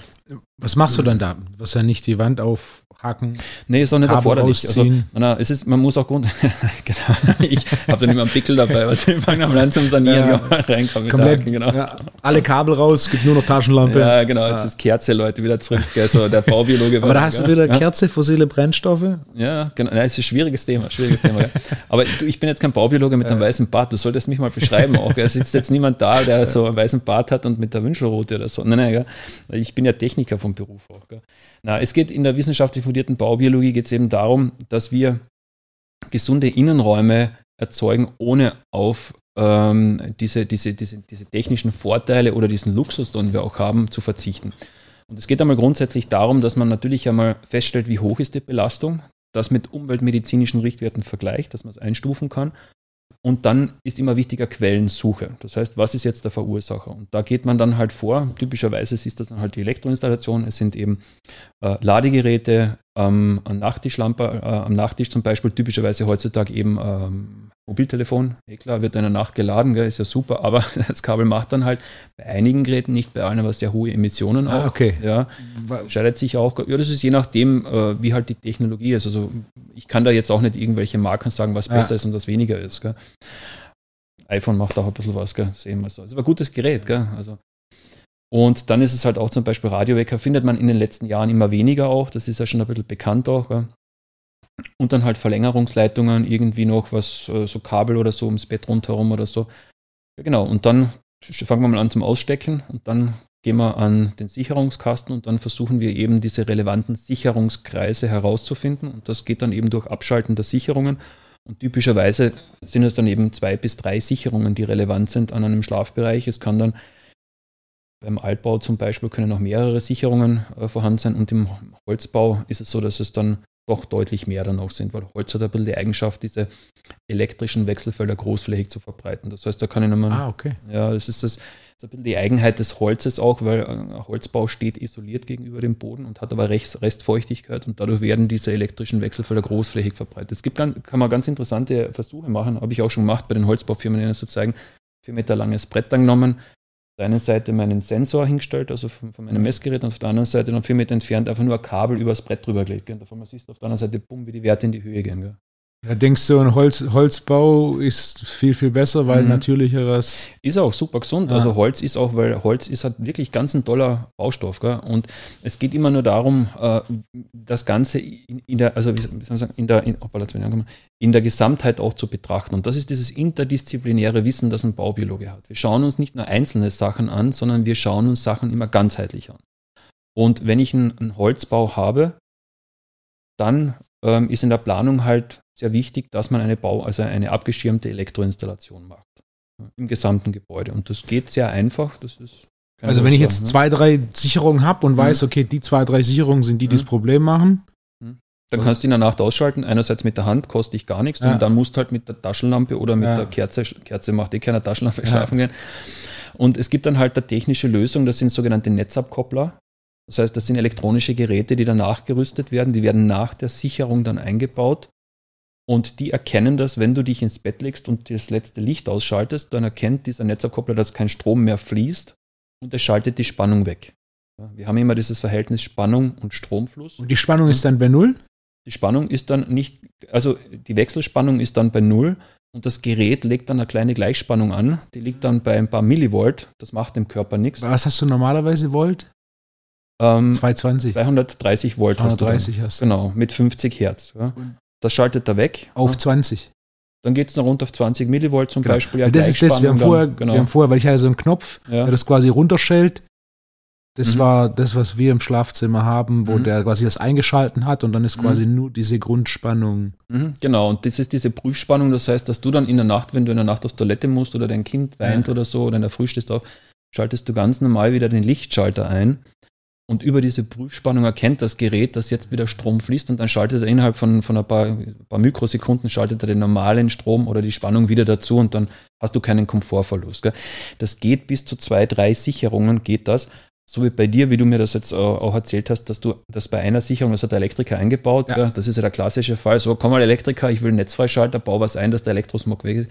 Weg ist, das funktioniert ja so nicht, weil du weißt ja nicht, ist denn überhaupt nur die Sicherung des Schlafzimmers alleinig relevant. Gell? Normalerweise ist es nicht. Also bei meinen Messungen ist es so, ich habe jetzt, ich bin jetzt seit 17 Jahren, bin ich jetzt selbstständiger, 17 Jahre bin ich jetzt als Baubiologe unterwegs und ich habe, glaube ich, drei oder vier Fälle gehabt, wo nur eine Sicherung, und zwar nur die Sicherung des Schlafzimmers, ausgereicht hat, dass man umweltmedizinische Richtwerte äh, unterschreitet. Normalerweise sind es eben zwei bis drei Sicherungen. Die, Neben, die, Nebenräume spielen Nebenräume, auch eine Rolle. Genau, ja, der Elektriker macht eines, dass er eben diese drei Phasen, die ins Haus kommen, ähm, aufteilt auf die verschiedenen Sicherungen, macht immer 1, 2, 3, 1, 2, 3 und dann ist halt Zufallsprinzip sozusagen, ist es jetzt das Badezimmer, das Wohnzimmer drunter oder die Kinderzimmer noch dazu.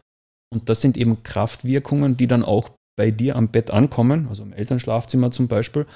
Und wenn du jetzt nur die Sicherung ausschaltest des Schlafzimmers, dann fällt halt eine Kraftwirkung weg. Das kann sich aber eine andere, im Extremfall sogar stärker durchsetzen und dann hast du eine, eine höhere Belastung als vorher. Ja, deswegen muss man das auch immer messen. Messen, genau. Ich Schätzen, der, sondern messen. Genau, ich habe mal bei der österreichischen Ärztekammer bei der Ausbildung der Umweltmediziner ein Tagesseminar auch gegeben zu elektromagnetischen Feldern und da habe ich extra, ich bin ja gelernter Elektriker, Elektromeister auch, habe ich da so einen kleinen Verteilerkasten gebaut und Kabel raus und dann so ein Bett mitgenommen, dass man den Umweltmedizinern, den Ärzten das dann halt auch zeigt und dann auf die Kabel unter reingelegt und so. Und dann habe ich denen das gezeigt. Eine Sicherung aus, bumm, die Werte gehen in die Höhe. Und, ich, und das ist genau das Problem. Gell? Man holt den Elektriker, der baut das ein und zu 90 Prozent funktioniert es ja trotzdem nicht. Die Geräte schalten ja gar nicht aus. Wenn Elektriker interessiert das ja nicht. Gell? Wenn es aber ausschaltet, dann besteht die Möglichkeit, erstens, dass die Belastung sowieso nicht ausreichend reduziert wird, dass umweltmedizinische Richtwerte unterschritten werden und im Extremfall ist die Belastung sogar höher. Habe ich schon mehrfach gehabt. Kommst hin zu den Kunden, Netzfreischalter eingebaut, schaltet aus, Werte gehen in die Höhe. Dann ist einmal richtig sauer. Gell? Das heißt messen, Netzfreischalter einbauen. geht nicht anders, ja. Messen. Genau so macht man es. Genau. Und dann funktioniert das auch und dann hat man das unter, unter Kontrolle und den Effekt spürt man auch. Also die Leute, die Schlafprobleme haben, Schlafprobleme kommen meiner Erfahrung nach zumeist, weil wir halt alle in unseren Schlafbereichen diese elektromagnetischen Felder haben, typischerweise eben von dieser Elektroinstallation oder dann halt auch den elektromagnetischen Feldern, würde ich mal sagen, als Überbegriff jetzt auch.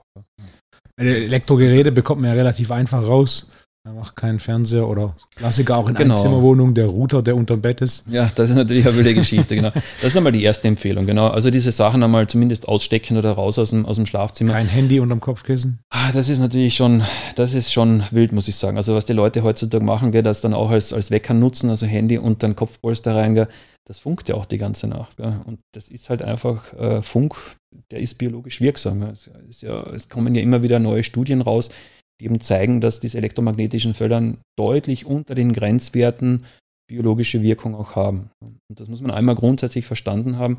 Grenzwerte sind sehr gut, die schützen uns auch, sehr, sehr gut sogar. Wir haben sehr gute Grenzwerte, ich sage es einmal so. Wovor schützen die uns? Die schützen uns vor einer thermischen Wirkung, dass wir nicht heiß werden, und vor einer Reizwirkung, dass wir nicht zu zucken anfangen, dass es eben Reizerscheinungen gibt. Aber vor, vor, sonst schützen die uns nichts. Die sind auch nicht konzipiert für eine Langzeitwirkung, auch nicht für Auswirkungen auf das Nervensystem, Gehirn, endokrine System. Dafür sind Grenzwerte nicht konzipiert. Dafür gibt es lang, dafür gibt es Richtwerte. Und diese Richtwerte, diese umweltmedizinischen Richtwerte, die berücksichtigen eben diese Langzeiteffekte, diese sogenannten athermischen Effekte und auch Auswirkungen auf das endokrine System, auf, Gehirn, auf Gehirn Nerven etc. Und diese Richtwerte, wie gesagt, die sollten halt vor allem in Schlafbereichen unterschritten werden, damit längerfristig nichts passiert und damit der Körper sich regenerieren kann. Und da ist natürlich dann ordentlich Leistung drin. Also für einen Spitzensportler würde ich es immer empfehlen. Das wäre auch interessant einmal zum Untersuchen. Und das macht ja auch die äh, an der Sigmund Freud Universität Wien, das, das ehemalige Chrono-Institut ähm, für Chronobiologie und Chronomedizin, haben die sich genannt. Jetzt heißen sie Institut für Salutologie. Das ist auch ein sehr interessantes Konzept, was die machen. Und zwar ähm, die haben ja diesen Begriff der Salutologie ähm, kreiert. Also Pathologie heißt ja, ähm, dass man sich eben mit Krankheiten im Körper auseinandersetzt, also Entartungen im Körper oder krankhaften Erscheinungen. Und die Salutologie, das ist die Lehre von der Gesundheit. Das heißt, man schaut, wie bekommt man eigentlich einen Körper optimal gesund, was ist der ideale Zustand und was ist auch die Umweltsalutologie, das heißt das, das optimale Umfeld eines Körpers die beschäftigen sich damit, die machen dann auch Untersuchungen bei Leistungssportlern, bei Spitzensportlern, beziehungsweise dann auch diese Herzratenvariabilitätsmessungen, also haben sie eigene Verfahren und machen auch äh, mittlerweile Ausbildungen, haben Universitätslehrgänge auch, dass man sich ausbilden lassen kann zum Umweltsalutologen. Das heißt, dass sie auch Mediziner eine Fortbildung haben, um diese Umwelteinflüsse mit zu berücksichtigen auch und auch ähm, um sich, also muss nicht nur Mediziner sein, sondern es gibt andere Lehrgänge auch, um sich fortzubilden. Das heißt, über diese ganzen Umweltfaktoren, weil es ist ja so, woher willst du das heutzutage wissen? Es gibt ja so viele Sachen. Ne? Man, wir leben alle mit dem Handy, das hat sich in den letzten Jahren und Jahrzehnten entwickelt. Keiner weiß, was die Dinge eigentlich machen. Dann gibt es WLAN, dann gibt es die, die, die, ganzen Router, dann gibt es eben diese ganzen schnurlosen Telefone. Ich stehe dann oft bei den Kunden im Badezimmer, oft, das ist mir jetzt einmal passiert, aber oft stehe ich dann bei den Kunden und finde alle möglichen Sachen. Einmal bin ich dann im Badezimmer gestanden, es hört nicht auf zum Funken und ich suche dann da wirklich Viertelstunde, halbe Stunde rum, stehe im Badezimmer und die, die Badezimmerwaage emittiert WLAN und zwar die ganze Zeit. Und ich sage, Ihre Badezimmerwaage ist ein WLAN-Sender und das ist neben, neben einem Schlafzimmer. Das kommt bei Ihnen im Schlafzimmer an mit deutlichen Strahlungsdichten auch. Gell? Warum haben Sie das? Ja, aber dann kann ich auf, auf der Badezimmerwaage stehen und auf meinem Handy schauen, wie, wie schwer ich bin. das ist ein Blick nach unten auf das Handy. Gell? Also wir leben in einem Luxus, also das ist schon unglaublich. Gell? In den letzten 30 Jahren ist es mit Sicherheit, ne? vor 30 Jahren war ein Mobiltelefon so ein, so ein Werkzeugkoffer groß von Mannesmann Mobilfunk. Ja, die waren noch vor Nokia. Genau. Es hat sich sehr viel getan. Ja. Auch WLAN, die, die ersten Router. Ja, die haben diesen lustigen Ton dann gemacht, ja, dieses Einwählding da.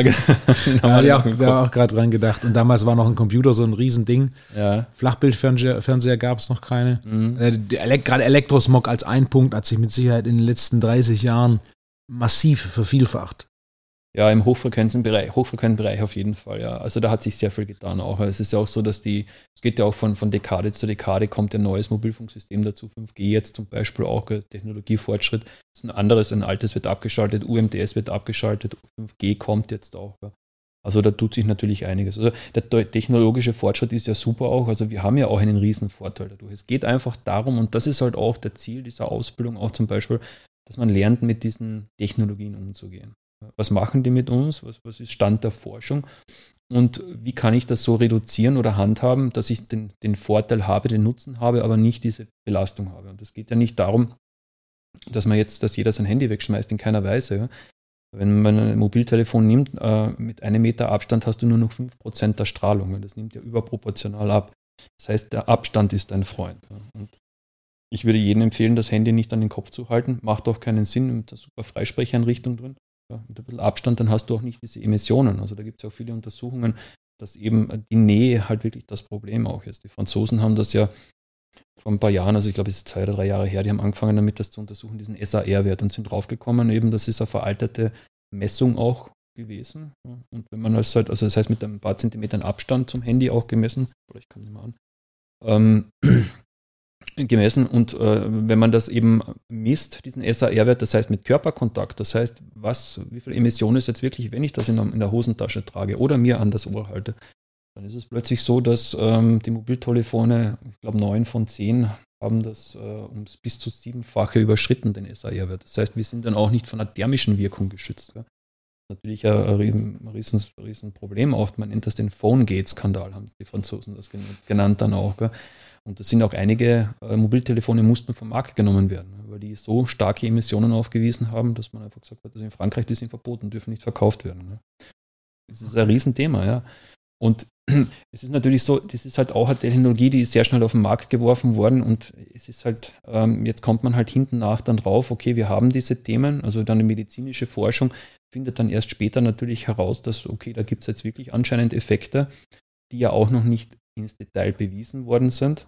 Muss man ja auch dazu sagen, wir haben jetzt die ersten sehr validen Langzeituntersuchungen auch, wurden vom amerikanischen, amerikanischen Umweltbehörde dann auch gemacht, die eindeutige Effekte nachgewiesen haben gut einmal nachgewiesen. Dann hat das Ramazzini-Institut in Italien haben auch die gleichen Sachen nachgewiesen. Jetzt wird es noch einmal gemacht und es zeigt sich halt, dass man immer wieder die gleichen Effekte auch findet.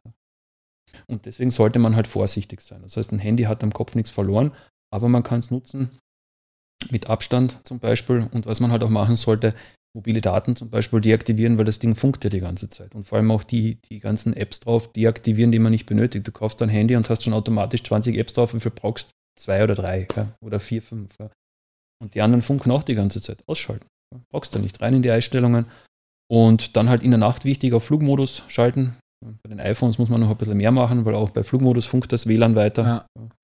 Und damit kann man das schon ein bisschen nutzen. Also seine Strahlung reduzieren und damit kann man es dann trotzdem auch nutzen und seine individuelle Exposition reduzieren. Und das ist auch, was in Deutschland zum Beispiel das Bundesamt für Strahlenschutz ähm, vor ein paar Jahren noch auf der Homepage gehabt hat. Ähm, die gesagt, die, die Bevölkerung äh, sollte darauf achten, eben ihre individuelle Exposition so gut wie möglich zu reduzieren aufgrund der wissenschaftlichen Unsicherheiten. Und die Unsicherheiten haben sich nicht gelöst, sondern die haben sich eigentlich verstärkt. verstärkt. Was ja auch immer mein Ding so ein bisschen ist, so im grundsätzlichen Kontext Stressreduktion. Viele reden über Stress reduzieren, aber Stressreduktion ist Illusion. Stressmanagement ist die Lösung. Das heißt, nicht anfangen, hm, gar keine Elektrizität mehr im Haus und äh, kein Handy mehr, mhm. ne, sondern okay, wie, wie, manage ich das Ganze, wie kann ich die Vorteile nutzen ähm, und die Nachteile minimieren. Genau. Es ist auch so, also untertags ist das gar nicht einmal so ein Problem. Der Mensch hat da relativ starke Widerstandsfähigkeit. Und die Umweltmediziner, die sagen ja auch, also es geht ja wirklich um Aufenthaltsbereiche mit mindestens vier Stunden Aufenthaltsdauer in einem Stück und mindestens 20 Wochenstunden. Das heißt, wenn ich jetzt dann hier bei dir bin für zwei Stunden, und hier sind ein paar Kabel auch, die habe ich ja auch schon ein bisschen zur Seite getan. ich wollte dann meine Füße nicht drauf haben. Ähm, dann ist das nicht das große Problem. Das wird mich vielleicht ein bisschen nervös machen, aber ich gehe dann ja wieder. Und es geht hier nicht darum, dass man in der Wohnung alles so, uhu, so, so gut wie möglich reduziert, weil man halt irgendwie da panisch ist davor und der böse Elektrosmog. Nein, sondern es geht um die wichtigen Bereiche des menschlichen Lebens. Und das sind einfach einmal wirklich die Schlafbereiche, es sind die Kinderzimmer. Kinderzimmer ist ja nicht nur ein Schlafzimmer, es ist ein Lebenszimmer. Die spielen, die lernen dort und alles Mögliche und natürlich Arbeitsbereiche. Da sitzt du, da möchtest dich konzentrieren, da musst du Leistung bringen. Und gerade da ist man halt auch umgeben bei diesen Computerarbeitsplätzen von Kabeln etc. Und die Leute haben die, die, die Füße auf den Kabeln drauf und plötzlich stehst du mit 100, 150, 180, 200 Volt pro Meter unter Spannung. Ne? Und ab 10 Volt pro Meter gibt es neurologische Effekte. Und dann sitzt er acht Stunden. Ja, dass dann fertig am Abend heimgehst, ist aber kein Wunder. Und am nächsten Tag soll es dann wieder Leistung bringen. In, in, in Salzburg haben wir mal so eine Steuerberatungskanzlei, schon ein paar Jahre her, haben wir untersucht und ähm, der, der, der Chef von denen, es waren so, ich glaube so 20 Mitarbeiter waren das nicht ganz, ähm, der war da sehr, sehr innovativ. Also der wollte einfach wirklich so alles rauskitzeln aus seinen Mitarbeitern. Ist gut gelaufen und hat doch da halt ein bisschen investiert auch und gesagt, meine Mitarbeiter sollen sich wohlfühlen. Ne? Haben wir das alles durchgemessen und dann optimiert. Ähm, ist dann umgesetzt worden, so wie wir das empfohlen haben. Und das war dann so, dass die dann ähm, die Krankenstandsdauer ähm, auf eine durchschnittliche Rate von vier Tagen pro Jahr gesenkt haben. Jetzt hast du direkt Anrufe von jedem schwäbischen Mittelständler, der hier zuhört. die Schwaben, die Schwabenwitze, genau. ja, nein, ist ein großes Thema. Also wenn da jemand wirklich ähm, auf Leistung bei seinen Mitarbeitern schauen will, dann sage ich eines ganz klar, also Leute, schaut euch die Arbeitsplätze an, das ist ein Riesenproblem. Ne? Ich habe ich hab, äh, große Firmen, haben wir Messungen gemacht, also das waren zwölf, in Österreich, zwölfstöckiges Bürogebäude, das ist für Deutschland vielleicht jetzt nichts, wir in Österreich sind stolz drauf, wir sind ein kleines, nettes Land. Ähm, da haben wir äh, da die Arbeitsplatzmessungen gemacht und dann halt ein bisschen die Kabel zur Seite getan. Ich habe das dann alles, das Sanierungskonzept geschrieben. Und bei der Nachbesprechung sind die Mitarbeiter zu mir gekommen und haben sich bei mir bedankt. Die haben gesagt, hey, ich habe Kopfschmerzen und ich merke das einfach auch. Und das ist einfach, die Leute haben irgendwann einmal, also die, die spüren das jetzt nicht so, dass man das so wie mit seinen Sinnen spürt, aber die spüren das dann durch Effekte. Da ist jetzt was anderes und die Probleme gehen dann auch weg. Und wenn du mal so einen, so einen Arbeitsplatz herrichtest, so wie bei dieser Steuerberatungskanzlei da in, in, in Salzburg, was wir da gemacht haben, ähm, die Mitarbeiter, die waren, die haben dann zu, zu, ihrem Chef gesagt, wir sind lieber in der Firma als zu Hause. Weil in der Firma hat es gepasst, die hatten da keine Probleme, da hat das Licht gepasst und das war wirklich alles super, keine elektromagnetischen Felder und alles richtig schön hergerichtet auch. Die haben sich super wohl gefühlt. Und stell dir vor, du hast einen Mitarbeiter, der geht lieber ins Büro, als er zu Hause ist. Gell? Ja, das ist bares Geld. Ja. Da ist ordentlich Leistung drin. Und vor allem, es ist auch eines, also ähm, es ist schon, man muss das schon sagen, also da ist äh, viel Innovationskraft auch und ich wundere mich, muss ich sagen, ich wundere mich sehr. Mein Bruder hat jetzt in London angeheuert, ähm, bei, einer, bei einer amerikanischen Firma auch und hat da diese, diese MacBooks dann gestellt bekommen, auch das MacBook Pro und alles sind ja tolle Geräte, super. Gell? Also wenn du einen Laptop brauchst, kauf das sowas, ist eines der besten Geräte, keine Frage. Gell? Ja, kommt dann nach Hause und gesagt, du komm, schauen wir uns den einmal an. Gell? Und ich mache eine Messung und das normalerweise sollte man, ähm, es gibt diese internationale Computerarbeitsplatznorm, man sollte nicht mehr haben als maximal 10 Volt pro Meter soll es sein. Gell? Er hat gehabt 400. Ja, und das ist ein MacBook. Schräg, ja. Warum ist das? Das ist einfach dieser europäische Stecker, dieser Euro, ähm, dieser Flachstecker. Du hast ja da eh auch so ein Ding da mhm. liegen. Und das Gerät ist nicht geerdet, weil dieser Flachstecker erdet das Gerät nicht und das Gerät macht unglaubliche Emissionen. Emissionen macht das. Wenn es angesteckt ist? Wenn es angesteckt ist. Wenn es aussteckst, dann nicht mehr. Gell? Aber wenn es am Netz ist. Das heißt, die Lösung ist, du lädst den Mac, wenn du ihn nicht benutzt. Das wäre mal die erste, ja? aber du kannst ja beim Mac kannst ja, du hast ja dieses, dieses viereckige, diesen, diesen Trafo, der da dran ja. ist, und du kannst ja diesen, diesen kleinen Stecker, der direkt drin ist, den kannst du ja rausziehen. Ja. Ja. Genau, dann ziehst du den raus und dann gibt es nämlich einen, äh, kannst reinstecken, ein Kabel mit einem runden äh, Schuko-Stecker.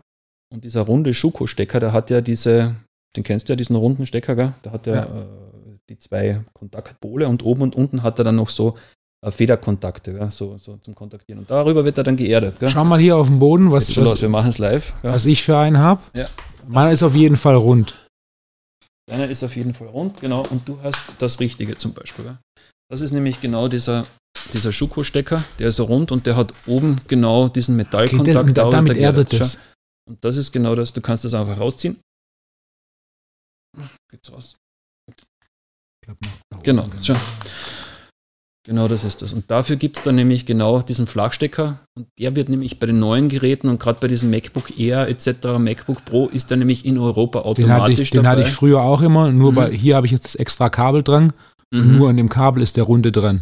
Genau. Normalerweise ist es ja, ich habe ein langes Kabel und da ist der Runde dran. Mhm. Normalerweise hast du ja gar kein Kabel mehr, sondern der viereckige Trafo steckt ja quasi in der Steckdose. Genau, und das ist das Falsche. Weil damit ist das Gerät nicht geerdet. Und du findest in den Foren, ich habe mich ein bisschen beschäftigt dann mit dieser Thematik, weil ich das in den letzten Jahren verstärkt gefunden habe, ja. Findest in den Foren die Leute sagen, ja, ich greife meinen MacBook an und, es, und ich, ich merke, das sind so kleine Lichtblitze sogar. Es, es brutzelt mich sogar, so ganz leicht sogar. naja, klar, das Ding steht komplett unter Spannung, das ist nicht geerdet. Ich meine, es ist, da besteht jetzt keine, keine, keine, keine Gefahr ja. durch elektrischen Schlag oder so, da reden wir von was anderem. Ja? Aber das sind einfach Emissionen, die sind unglaublich hoch und das geht bei den Leuten auf die Leistungsfähigkeit. Kann ich als Grundregel sagen, ein flacher Stecker ist grundsätzlich nicht geerdet?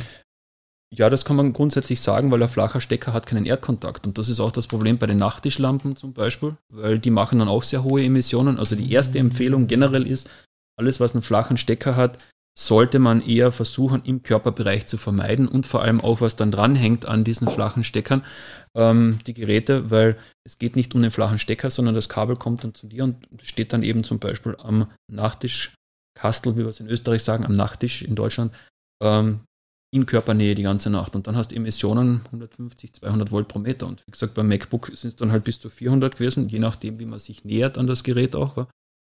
Ich habe das auch nicht nur am MacBook, ich habe das auch bei Lenovo. Vor kurzem eine Kundin gehabt, eine Psychologin, ganz eine helle Frau auch und, und, ganz interessante Kundin auch gewesen mit ihrem Laptop. Die hat dann auch irgendwie 200 Volt pro Meter gehabt. Und das war das gleiche wie beim, beim MacBook. Sind alle runden Stecker geerdet?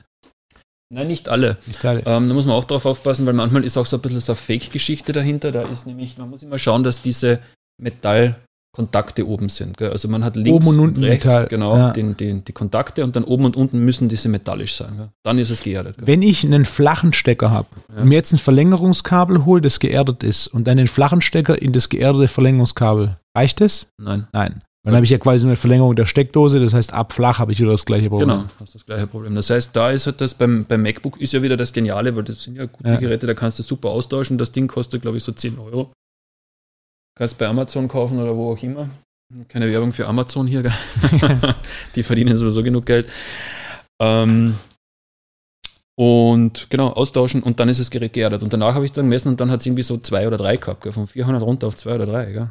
Und das ist natürlich eine Katastrophe. Also mein Bruder ist jetzt in London, arbeitet, der muss da jetzt dann irgendwie zehn Stunden seine Leistung bringen. Ja, acht Stunden muss er, der Rest macht er dann halt noch extra dazu. Gell?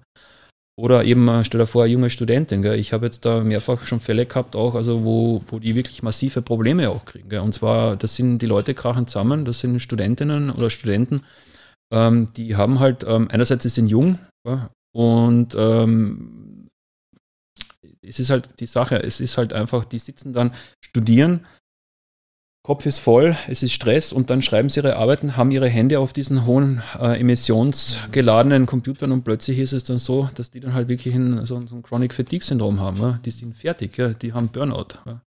Und ich meine, die, die, Sache ist ungeklärt. Ich kann, ich kann jetzt nicht sagen, dass das Burnout davon ausgelöst wird, das, das steht mir nicht zu, aber hier ist Untersuchungspotenzial das ist gegeben. Ein Stressfaktor. Nur wenn ich es dann halt entferne, plötzlich merkt, sieht man halt, beobachtet man in live sozusagen in der Bevölkerung, dass es sich verändert, dass es den Leuten wieder besser geht. Und das sind halt alles Sachen, die gehören untersucht.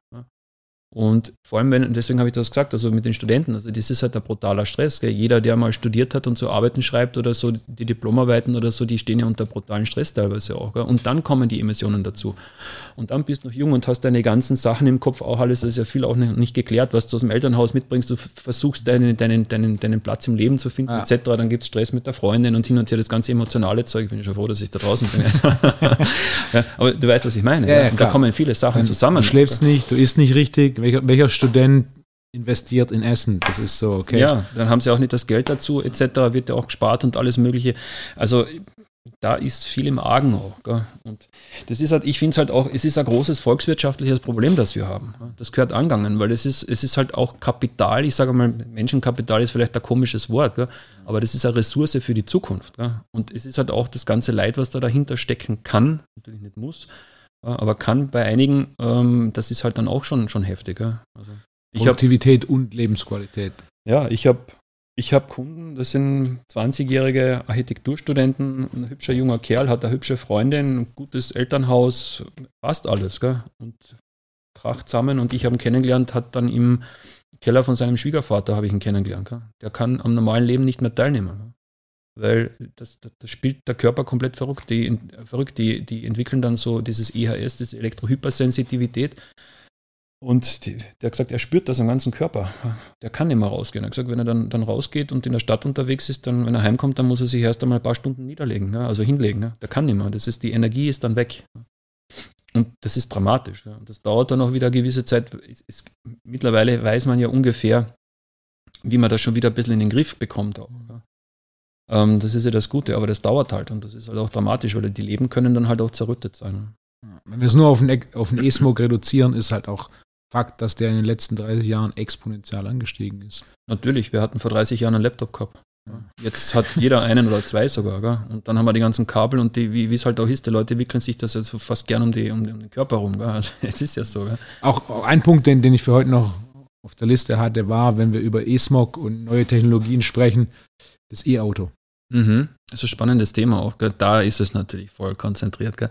Aber es ist spannend, weil ich habe auch schon äh, Elektroautos untersucht, also natürlich jetzt nicht, nicht viele verschiedene, aber ähm, ich habe zum Beispiel die Teslas habe ich untersucht, den Model 3 und dann den ganz den großen da, den, der mit den Flügeltüren da zum Beispiel, den habe ich auch mal untersucht. Gell? Yes. Ja, irgendwie so, der hat irgendwie so 600 PS oder so. Ja. Also das, das ist eine ordentliche Kiste, das immer gefahren Das ist eine Kanone. Ähm, man, man, möchte glauben, das ist ein Elektroauto und das macht ganz viel Elektrosmog. Und ähm, ich habe das äh, dann untersucht, da gibt es sogar ein, ein, Video dazu auf meiner Homepage. Also wer sich das anschauen möchte, in meinem Blog ist das dann auch drin. Ähm, das ist der, der Reporter von der, von der Krone-Zeitung in Österreich, das ist so eine der größeren Zeitungen und der ist dann von, von Wien zu mir runtergekommen und dann haben wir das untersucht und haben wir da ein paar Fahrten gemacht und so. Und es ist ganz erstaunlich, weil im Vergleich ähm, zum 5er BMW äh, zum Beispiel so, dass der 5er BMW im Stand deutlich mehr macht. Der Tesla macht da gar nichts, überhaupt nichts. Ja. Beim Fahren ist es so, wenn man normal fährt, dann macht er fast nichts, der Tesla, ein bisschen was ist vorhanden. Da macht sogar der BMW auch noch mehr beim Fahren. Und erst wenn es beim Tesla dann ordentlich Gas gibt, dann fließt natürlich ordentlich Saft. Also dann merkst du auch was. Gell? Da ist schon ein bisschen was da. Aber wie lange magst du das? Gell? Weil dann ist relativ Oder bald sind die Akkus leer. Genau. Und dann, also deswegen so beim moderaten Fahren, da tut sie nichts. Also man kann sagen, also ich mache jetzt keine Werbung für, für Tesla, aber möchte ich nicht machen. Gell? Ja. Aber ähm, das haben sie ordentlich hinkriegt, die Jungs, muss ich sagen. Gell? Und da kann sich BMW was abschneiden. Gell? Also ich, ist natürlich bei den anderen Autos auch so. Das Problem ist ja nicht am BMW, sondern das Problem ist ja bei den generell bei den Verbrennern bei allen. Es ist ja die Lichtmaschine. Die haben sie irgendwann einmal vor, ich weiß, es ist schon länger her auch umgestellt, also die, ist, äh, die läuft mit 50 Hertz. Dementsprechend erzeugt ihr magnetisches Wechselfeld. Und ich habe zum Beispiel bei mir, bei meinem ähm, Beifahrersitz, habe ich im Stand habe ich 2000 Nanotesla. Das ist so wie unter einer Hochspannungsleitung im Stand. Ja. Also man, man, sitzt jetzt auch nicht so lange ja. drin. Und da muss man wieder sagen, wieder umweltmedizinische Richtwerte. Wobei die Umweltmediziner auch sagen, also alles, was äh, über 1000 Nanotesla sollte nicht sein, immer bezogen auch auf vier Stunden Aufenthaltsdauer. Also du sitzt jetzt nicht unbedingt vier Stunden in deinem BMW, gell? aber kann ja mal sein, wer, wenn man mit der Freundin unterwegs ist. 30 Minuten One-Way oder eine Stunde One-Way?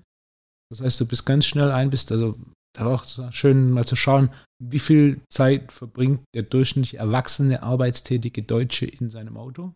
Mhm weiß nicht, was Pendelzeit ist, weil wenn du außerhalb von Stuttgart wohnst und Arbeit in Stuttgart hast, dann eine halbe, Stunde wird, mm. wird knapp. Ist sicherlich jetzt One nicht way. so das Problem. Gell? Ich meine, das ist natürlich schon eine Zeit, aber ein größeres Schnell. Problem ist natürlich der, der jetzt lange im Auto sitzt dann auch. Gell? Also so, ja, ja, die Sachen. Gell? Das ist eine gewisse Belastung, es ist nicht gesund. Ähm, ja, aber da ist, wie gesagt, ähm, da ist bei den Verbrennern, ist da einiges auch, wäre da zu verbessern. Zumindest bei einigen äh, Herstellern der Elektroautos ist das eigentlich ziemlich gut, muss ich sagen. Ich kenne dann auch Untersuchungen von Kollegen, ähm, da gibt es ja natürlich auch andere wie jetzt Tesla, ähm, die jetzt dann deutlich schlechter auch sind. Und da ist halt immer die Frage, wo sind jetzt die Akkus untergebracht? Wenn die jetzt zum Beispiel ähm, auf der Rückbank sind oder irgendwo jetzt auf der Seite, je nachdem, wo die untergebracht sind, dann hast du halt in diesem Bereich auch hohe Emissionen. Und dann ist auch die Frage, wie ist das Ganze jetzt von der Elektronik gebaut? Also da kann schon ein bisschen was entstehen auch. Ja. Also da gibt es einige, ich möchte jetzt da nicht anfangen, über Hersteller zu reden auch. Gell? Nicht, dass wir uns da in Schwierigkeiten reden. Aber generell kann man sagen, also ist es nicht so, dass wir jetzt durch Elektroautos ein größeres Problem bekommen, zwingendermaßen wie vorher durch die Verbrenner. Weil wir haben bei den Verbrennern schon einiges an Problemen auch. Und das ist so, der Verband der deutschen Baubiologen hat da auch mal Untersuchungen gemacht, also versucht zu erheben, wie schaut es denn generell jetzt aus in Autos, also in allen möglichen jetzt dann auch, ähm, ich muss ganz ehrlich sagen, ich weiß jetzt nicht, ob das jetzt dann schon veröffentlicht ist. Da müsste man mal nachschauen auf der Homepage auch. Und ähm, genau, also da kann ich jetzt nicht mehr dazu sagen dann auch. Genau. Aber das große Problem dann war halt beim Tesla ganz das Interessante auch ähm, WLAN. Da sind wir wieder beim normalen WLAN. Konnte man nicht ausschalten. Gell? Ähm, der Herr von der Krone-Zeitung, der war eben dieser Redakteur für diese Automobilgeschichte und so, der hat einen coolen Job gehabt. Der hat immer die neuesten coolen Autos gehabt, ist damit in der Gegend rumgefahren, hat einen Bericht drüber geschrieben. also so einen Job musst haben. Gell? Und der hat gesagt, also ähm, Genau, er hat ihn jetzt irgendwie gehabt mit seiner Frau zusammen oder irgendwie seine Frau hat auch einen bekommen. Das Firma hatte jetzt ständig Kopfschmerzen. Gell? Und WLAN, jede Menge. Also da waren ein paar zigtausend Mikrowatt pro Quadratmeter an WLAN-Strahlung und das war nämlich genau in diesem Mittelchassis, war das da eingebaut. Da ist das dann rauskommen und wir haben dann versucht, da das auszuschalten. Kann man dann auch ausschalten, aber es geht eben nur digital auszuschalten. Physikalisch hat es weitergefunkt. Das heißt, man konnte WLAN nicht mehr nutzen. Das Handy hat angezeigt, aus, weg. Ja. Am Bordcomputer war es ausgeschaltet, das Häkchen gesetzt. Aber das hat mit, mit einem Messgerät hat es einfach eiskalt weitergefunkt. Ja. Und das ist das Problem. Das ist dann auch ein bisschen so, so ein Logikproblem bei den Programmierern oder bei den Herstellern, bei den Entwicklern. Ähm, das WLAN ist ja nicht aus, es funkt ja weiter. Gell? Und das ist halt einfach diese Problematik dieses, dieses physikalischen Trägersignals einfach auch nicht bekannt. Das ist mit 10 Hertz gepulst und das ist einfach relativ niederfrequent und es ist zum Beispiel Gehirnfrequenz liegt auch zwischen 8 und 12 Hertz, die, die Theta-Wellen, Entspannungswellen. Deswegen ist ja WLAN auch so ein Thema zum Beispiel, dass die Leute nicht schlafen können oder so.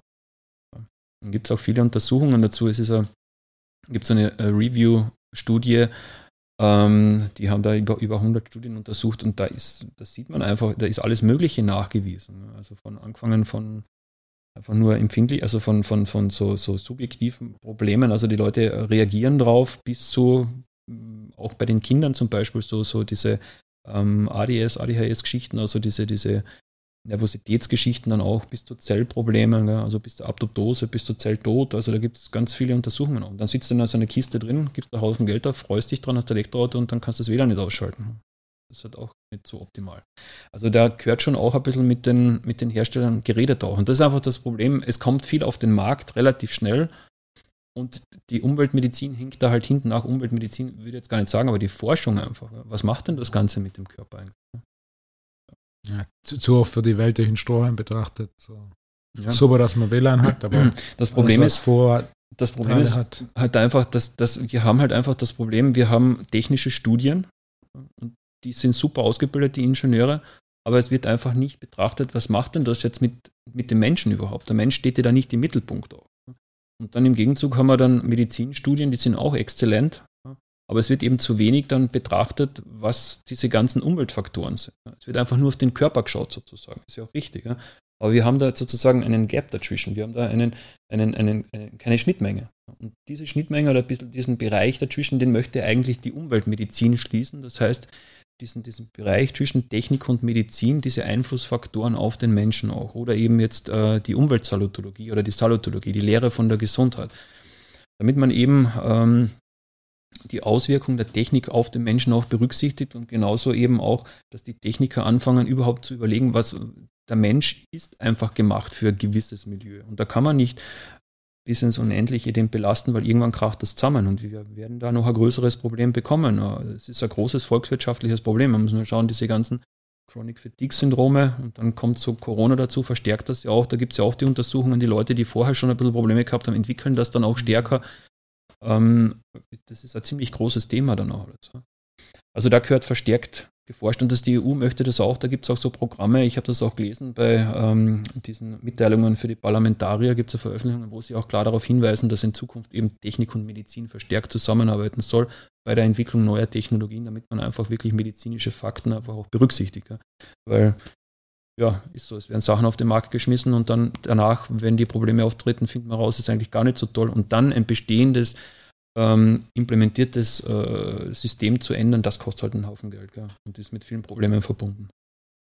Also, was mir im Ganzen gefällt, ist, dass wir, wenn man sich über das Problem bewusst ist, also jetzt für 10 Euro einen anderen Stecker für deinen Mac zu kaufen, das mhm. ist kein relevantes, ist kein relevantes Investment. Mhm. Oder auch dann einfach diesen Netzabschalter zu haben und dann mhm. zu messen, den Netzabschalter zu installieren und dann wieder zu messen und genau zu wissen, okay, das funktioniert jetzt oder wenn du entsprechend misst und weißt, es sind zwei, drei Sicherungen, dann alle zwei, drei mhm. abschalten. Und die, dann, relevant sind, ja. Wenn du weißt, ist es jetzt kein Rieseninvestment. Du musst ja nicht alle nein. Leitungen rausreißen Überhaupt oder ähnliches. Nicht. Nein, nein, auch von der, von, der, von der Nutzungsqualität her ganz im Gegenteil. Also es ist so, dass sich 90 Prozent der Belastungen eigentlich sehr schnell lösen lassen. Das ist das Interessante dabei. Also wie gesagt, also rund ums Bett herum einmal ausgesteckt, dann zwei, drei Sicherungen. Mobilfunk ist dann halt ein Thema, wie hoch ist der oder WLAN zum Beispiel, den Router ausschalten in der Nacht mit einer Steckerleiste. Du hast gesagt, du machst das auch so. Gell. Mhm. Also es ist ganz einfach. Gell. Du gehst schlafen, drückst drauf, bumm, aus. Du brauchst ja kein WLAN in der Nacht für was. Ja. Also und deswegen braucht die Kiste nicht rumfunken. Untertags ist es ja nicht so ein Thema. Gell. Sollte man nur schauen, dass es halt im Kinderbereich halt nicht dann gerade dann die ganze Zeit funkt. Gell. Aber das ist wirklich so. Also 90 Prozent der Belastungen lassen sich leicht lösen. Wenn einmal höhere Belastungen vorhanden sind, dann kann das ein bisschen was kosten, aber es spielt sich alles in einem moderaten Bereich dann auch ab. Also wenn zum Beispiel hohe Mobilfunkbelastungen sind, dann ist es so, dass man Abschirmungen durchführen kann. Die lassen sich aber auch relativ leicht umsetzen mit Abschirmfarben. Das sind alles äh, offiziell zugelassene Strahlenschutzprodukte, sind überprüft von der Bundeswehruniversität in, Universität in Neubiberg. Ähm, das ist einfach, die haben mal irgendwann angefangen, das äh, sind die Radarexperten des deutschen Militärs, die haben einfach mal angefangen, die Hersteller dort, das dorthin zu schicken. Und das hat sich so entwickelt auch, dass ähm, die dort die ganzen Abschirmprodukte und Materialien überprüfen auch. Sehr hoher Standard und ähm, kann man dann einfach an die, an die Wand malen, kosten Quadratmeter so zwischen 8 und 10 Euro. Das macht man einmal und das ist dann für den Rest des Lebens des Gebäudes, auch bis man es abreißt, bleibt das gleich. Denn auch alle zukünftigen Mobilfunktechnologien werden damit abgedeckt durch so Abschirmfarben zum Beispiel. Aber das physikalische Prinzip ist ja das gleiche. Ja. Hast du schon mal so Bluetooth-Lautsprecher mhm. getestet? Ja. Also Bluetooth muss man sagen, ist ja eigentlich nur mehr heutzutage so ein Markenname. Es ist ja eigentlich alles WLAN geworden. Weil WLAN ist ja besserer Übertragungsstandard als Bluetooth. Und ähm, ja, ja, die können schon ordentlich was machen. Auch du, Bluetooth meinst du jetzt dann vom Handy so, zu, den, zu den Ohren? Genau, genau. Ja, also so Bluetooth-Lautsprecher, nicht, nicht diese AirPods, ja. sondern sowas wie Sonos hat so tragbare Lautsprecher, Bose ah, ja, hat so genau. tragbare Lautsprecher. Ja, super, genau, die, diese kleinen, was du mit genau. Dran kannst. Ja. ja, WLAN, also die funken natürlich auch. Gell? Also es ist... Ähm, das ist dann die WLAN, also das WLAN du setzt dann, Bluetooth, genau. WLAN gleich, was ja, die Strahlung angeht. Genau, ja. Na, es ist das gleiche Signal, es ist nur noch ein Markenname. Bluetooth ist nur behalten worden als Markenname. Gell? Also das ist WLAN, ist effektiv ist es WLAN. Interessant. Mhm. Und ähm, ja, also die funken dann halt auch. Also es ist halt nicht so stark wie ein Router zum Beispiel, weil das, die müssen immer miteinander kommunizieren. Gell? Irgendwie mhm. ist es so, wie wir miteinander reden. Also ich wäre jetzt der Router zum Beispiel und du bist das Endgerät. Das heißt, ich sage was und du sagst was zu mir zurück. Genauso ist es in der Technologie. Es gibt den Router und dann gibt es das Endgerät und die reden miteinander. Und der Router strahlt jetzt dann natürlich die ganze Zeit, das 24 Stunden. Und der, der, dieser Lautsprecher, je nachdem, ähm, ob der jetzt an Daten anfordert, das heißt für die Musik, oder je nachdem, wie er konzipiert ist, kann der auch ein permanenter Strahler sein. Der strahlt aber nicht so stark wie ein, wie ein Router zum Beispiel. Aber in einem Kinderzimmer mit der, mit der Nähe hast du dann auch wieder relevante Strahlungsdichte. Und äh, ich habe die schon öfters gefunden, auch in den, in den Kinderzimmern und, und auch bei den Erwachsenen und so, sind ja super Geräte, toller Sound auch und so. Aber teilweise lässt sich das WLAN nicht ausschalten. Ne? Also da ist es so, wenn man es nutzt, okay, aber man sollte dann halt schon wieder die Nachtbereiche, ja. Das Ding dann eher versuchen auszuschalten, mal überprüfen lassen, ausstecken, genau, beziehungsweise die gehen ja auch tragbar mit den Batterien, dann eher irgendwo anders hinstellen, in ein anderes Zimmer und nicht unbedingt im Schlafzimmer dann auch haben. Genau. Hochinteressant. Armin, ja. wir sprechen jetzt schon wieder. Zwei Stunden sind es jetzt. Wirklich? Ja. ja mein Straft, mein Dings, mein Backzettel geht nicht so lange, aber wurscht, gell, das investiere ich heute. Gell. Das ist mir auch eine Freude. Gell. Also. Ja, aber es ist, es ist dunkel und es ist kalt. Mhm. Das Schwäbische Ordnungsamt ist um diese Uhrzeit nicht mehr unterwegs. Ja. Schau mal. Sind, sind wir jetzt schon in Schwaben hier? Ja, ja, wir ja nichts aus, ich bin ja Österreicher. Okay. Wir sind tief im Schwaben. Ah, ich habe mich nur gefreut beim Rauffahren. Also Stuttgart muss ich sagen, es ist so schön, so hügelig auch. Gell? Ich ja. finde, das ist total schön gelegen aus. Schöne, schöne Gegend hier auch. Gell? Also für mich ist natürlich, ich komme aus den Bergen gell? und dann ist einmal eine andere Gegend, also freue ich mich sehr auch schön. genau. Besten Dank für den Besuch. Ich gehe davon aus, das ist nicht der letzte. Sehr gerne, war mir eine große Freude und ich komme gerne wieder. Also es gibt noch weitere Themen. Es, ist, es wird ja auch weiterentwickelt. Wir, wir finden ja auch immer wieder neue Sachen raus. Gell? Kann ich immer gerne wieder mitteilen. Sehr, sehr gerne. Danke dir. Dankeschön.